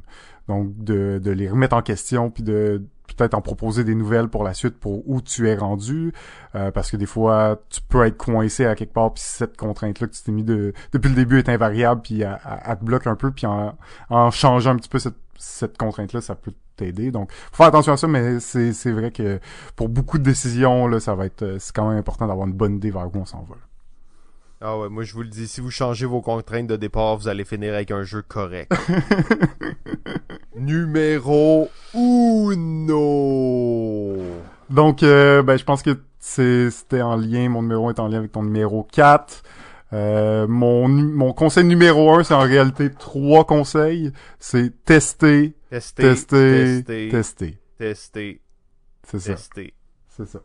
test Tester, ton jeu. tester. Euh, si, quoi dire de plus? C'est, c'est, c'est, Test. On a beau s'imaginer son jeu le plus parfaitement dans sa tête, écrire toutes ses règles, puis être sûr que c'est le jeu parfait puis qu'il marche bien, tu peux être sûr que quand tu vas arriver puis tu vas le tester, ça marchera pas. Teste-le. Teste-le. Tout. Si t'as, une idée Test. d'une mécanique, teste-le. Teste-le. C'est- T'as, ton kit, là. vous avez fait votre kit depuis tantôt. Fait que vous avez plein de pièces sous la main. Prenez ces pièces-là. Vous Testez-le. tester. C'est euh, c'est important. Vous allez devoir peut-être être fatigant avec vos amis, les forcer un peu des fois à jouer à vos jeux, euh, à vos jeux puis à les tester. Mais euh, si euh, vous avez une communauté d'auteurs, de, de game designers à côté de vous, ben ces gens-là ils sont là pour tester leur jeu et ils sont là aussi pour tester votre jeu. C'est ça le, le, le travail de game designer et d'entraide entre les game designers. Donc, euh, le plus souvent possible, une fois par semaine si c'est possible, testez votre jeu. Testez-le. Puis si tu t'as pas fait en ayant des tests comme ça réguliers, ben t'es capable. C'est plus facile d'avoir deux ou même trois jeux en même temps. Ça te permet de varier aussi les, les expériences, euh, de prendre du temps entre euh, les évolutions de ton jeu, les différentes versions. Donc, euh, quoi dire de plus à part tester votre jeu? Ouais, ben euh, c'est tellement important. Puis tu as parlé tantôt de toutes les phases de test, de tous les niveaux de test, de comment réagir à des testeurs, de tout ça. Euh, Au-delà même de ça, euh, moi j'ai toujours considéré qu'un jeu de table, ça se fait durant les tests. Ça se fait pas sur papier chez moi quand je suis en train d'imaginer le proto. Ça se fait quand je le mets sur la table et que les testeurs y jouent. C'est là que les règles se solidifient. C'est là que les mécaniques, les mécaniques se raffinent. Mhm. C'est là qu'en fait le jeu il naît. Il naît durant le test. Un jeu ça se fait en testant. Euh, la preuve, c'est que la plupart des jeux, quand tu le testes la première fois, ça marche pas. Il faut que t'improvises sur le coup pour faire marcher le jeu. vrai. Des fois, tu vas trouver une mécanique qui est comme Oh wow, j'avais jamais pensé à ça, mais ça marche tellement bien. Puis telle affaire que je pensais qui était vraiment cool, finalement c'était de la grosse merde. Euh, donc les tests, c'est c'est vraiment l'essence euh, de la création de jeux de table. Ouais, absolument. Euh, ben écoute, c'est c'est la, la base. C'est pour ça que je l'ai mis en numéro un. Ouais, ouais, non, c'est un bon point. J'avoue, moi, je l'ai mis en numéro 4. Ouais, je sais pas pourquoi. J'avais pas, le choix, Euh, pas le choix. Ouais, ouais, non, non, je, je, je respecte ça. je respecte Même si j'apprécie beaucoup ton numéro 1 et j'ai hésité à le mettre, mais... Ah, vas-y donc. Eh oui, tu l'as même pas mis dans ton top, tu l'as mis avant dans les mentions honorables, là, pis t'as tout spoilé ça. Donc. Non, non, euh, j'ai pas dit dans les mentions honorables, je l'ai mis en bas. Après, dans le mot de la fin. Oh, dans le mot de la fin. Ok, c'est bon. Ben, euh, c'est le plaisir. Le plaisir. Avoir du plaisir. Mais avoir du plaisir, ça veut aussi dire que on fait pas ça pour l'argent. On fait ça par passion. Euh, on fait ça parce qu'on aime ça. Et comme la plupart des formes de création artistique, euh, même si c'est du design, on le fait parce qu'on n'a pas le choix de le faire. Euh, un artiste, un créateur est poussé par une force intérieure incontrôlable qui le pousse à faire des jeux. Mm. Donc, au-delà d'être un auteur reconnu, d'être quelqu'un qui publie des jeux, on est game designer dans son cœur. Et euh, comme on n'a pas le choix de le faire, aussi bien le faire pour le plaisir, parce que sinon, ça va être une longue route, pénible et difficile. Euh, Ouais, ben comme comme jouer à des jeux, c'est on joue à des jeux pas nécessairement pour gagner, mais plus pour avoir du plaisir. Je pense que la, la création euh, de jeux, c'est ça. Hein, c'est pas dans le but. Ben oui, c'est toujours un peu dans le but de de faire éditer ton jeu comme le but de jouer un jeu c'est toujours de gagner mais au bout du compte l'essentiel et c'est pour ça que je l'ai pas mis dans mon top 5 parce que c'est l'essentiel de tout ça et si vous avez pas de plaisir à créer des jeux tous les trucs qu'on vous a donnés ça servira à rien parce que c'est vraiment la passion et le plaisir de, de créer de d'avoir ce, ce puzzle à devoir résoudre et à essayer de, de c'est presque un casse-tête créer un jeu donc euh, c'est faut avoir du plaisir en le faisant créer un jeu, c'est un jeu en soi, d'une certaine façon. Ça, Mm. c'est- Il y a beaucoup de similitudes Oui, entre les deux. Exact. là. Puis c'est pour ça qu'il, comme un jeu, il faut avoir du plaisir en le faisant, le processus. C'est pour ça que pour moi, c'était mon mot de la fin. Le plus important, c'est d'avoir du plaisir en créant. Euh, donc, euh, sinon, tout ça ne sert à rien. Donc, ayez du plaisir, créez des jeux. On veut voir plus de, de soumissions l'année prochaine au concours. On veut voir euh, quelles sont euh, les nouvelles créations québécoises. On a bien hâte de, de voir ça. On espère que tous ces conseils vous auront aidé pour euh, peut-être... Ça te donne ça envie de faire un jeu, Jeff? Ben oui. C'est sûr. Ça donne envie Ça donne hein, de parler envie. de ça comme ça, ça. Ça donne envie de se lancer. Là. Je suis comme, ah ouais, je vais faire un jeu ce soir. J'ai le goût. J'ai le goût de me Ben lancer. oui, Santa Calax. ok, ok, cheap shot. Bon, euh, ben en fait, euh, c'est c'est le premier épisode de la saison 6. C'était un épisode, euh, ma foi, très Massif. massif. Très massif, mais euh, vous savez, maintenant, on met plus de limite. hein, on se lance directement, sans stress. Euh, encore une fois, merci tout le monde euh, d'être là, d'être fidèle au poste. On est rendu à plus de 30 000 téléchargements depuis le début euh, de Balado Ludique. Donc, on est à la saison 6. On approche, je crois, le centième épisode très bientôt. Euh, c'est une aventure vraiment excitante. Euh, JF, je pense qu'on est très content Ouais. de, de commencer la sixième. Je suis content qu'on fasse ça ensemble. J'ai hâte de voir où ça va nous amener. On a, on a plein de surprises, on a plein de concepts à explorer. C'est pas fini. Euh, non, non, c'était un épisode, comme tu disais, très classique cette fois-ci, mais euh, il y a plein de choses qui s'en viennent, donc j'ai j'ai bien hâte de- de vous présenter ça. Euh, merci de continuer à nous écouter. Euh, finalement, c'est pas mal un peu un coup d'épée dans l'eau de vous demander ça maintenant, après deux heures, mais si vous êtes un un commanditaire potentiel, euh, ben on est toujours à la recherche de commanditaires potentiels. Euh, on n'a pas reçu énormément de demandes. Est-ce que notre propos n'est euh, n'est pas commanditable? Est-ce que c'est ça que vous êtes en train de nous dire? Ou on n'est juste pas assez insistant? Euh, Je le sais pas. Mais nouveauté cette année. Peut-être que si vous êtes un éditeur ou un distributeur qui est encore à l'écoute en ce moment, euh, nous avons commencé à recevoir des review copies et Mhm. euh, ce sera d'ailleurs un segment euh, dans, euh, dans un ou deux épisodes, donc des review copies, des exclusivités très excitantes, donc ça va être bien cool de parler de ça. Donc envoyez-nous vos copies, on va les review, on va pas se gêner de dire si on n'aime pas ça. Ça? Non, non, non, non, on va pas en parler. Si on n'aime pas ça, on n'en parlera pas. bon. Ouais, ouais, c'est bon. Euh, ok, ben JF. euh, hey Simon, c'est un plaisir encore une fois. Nice, magnifique. Donc, euh, ben tout le monde, on vous dit à la prochaine, prochaine. et euh, ben bon début de saison 6. Ciao.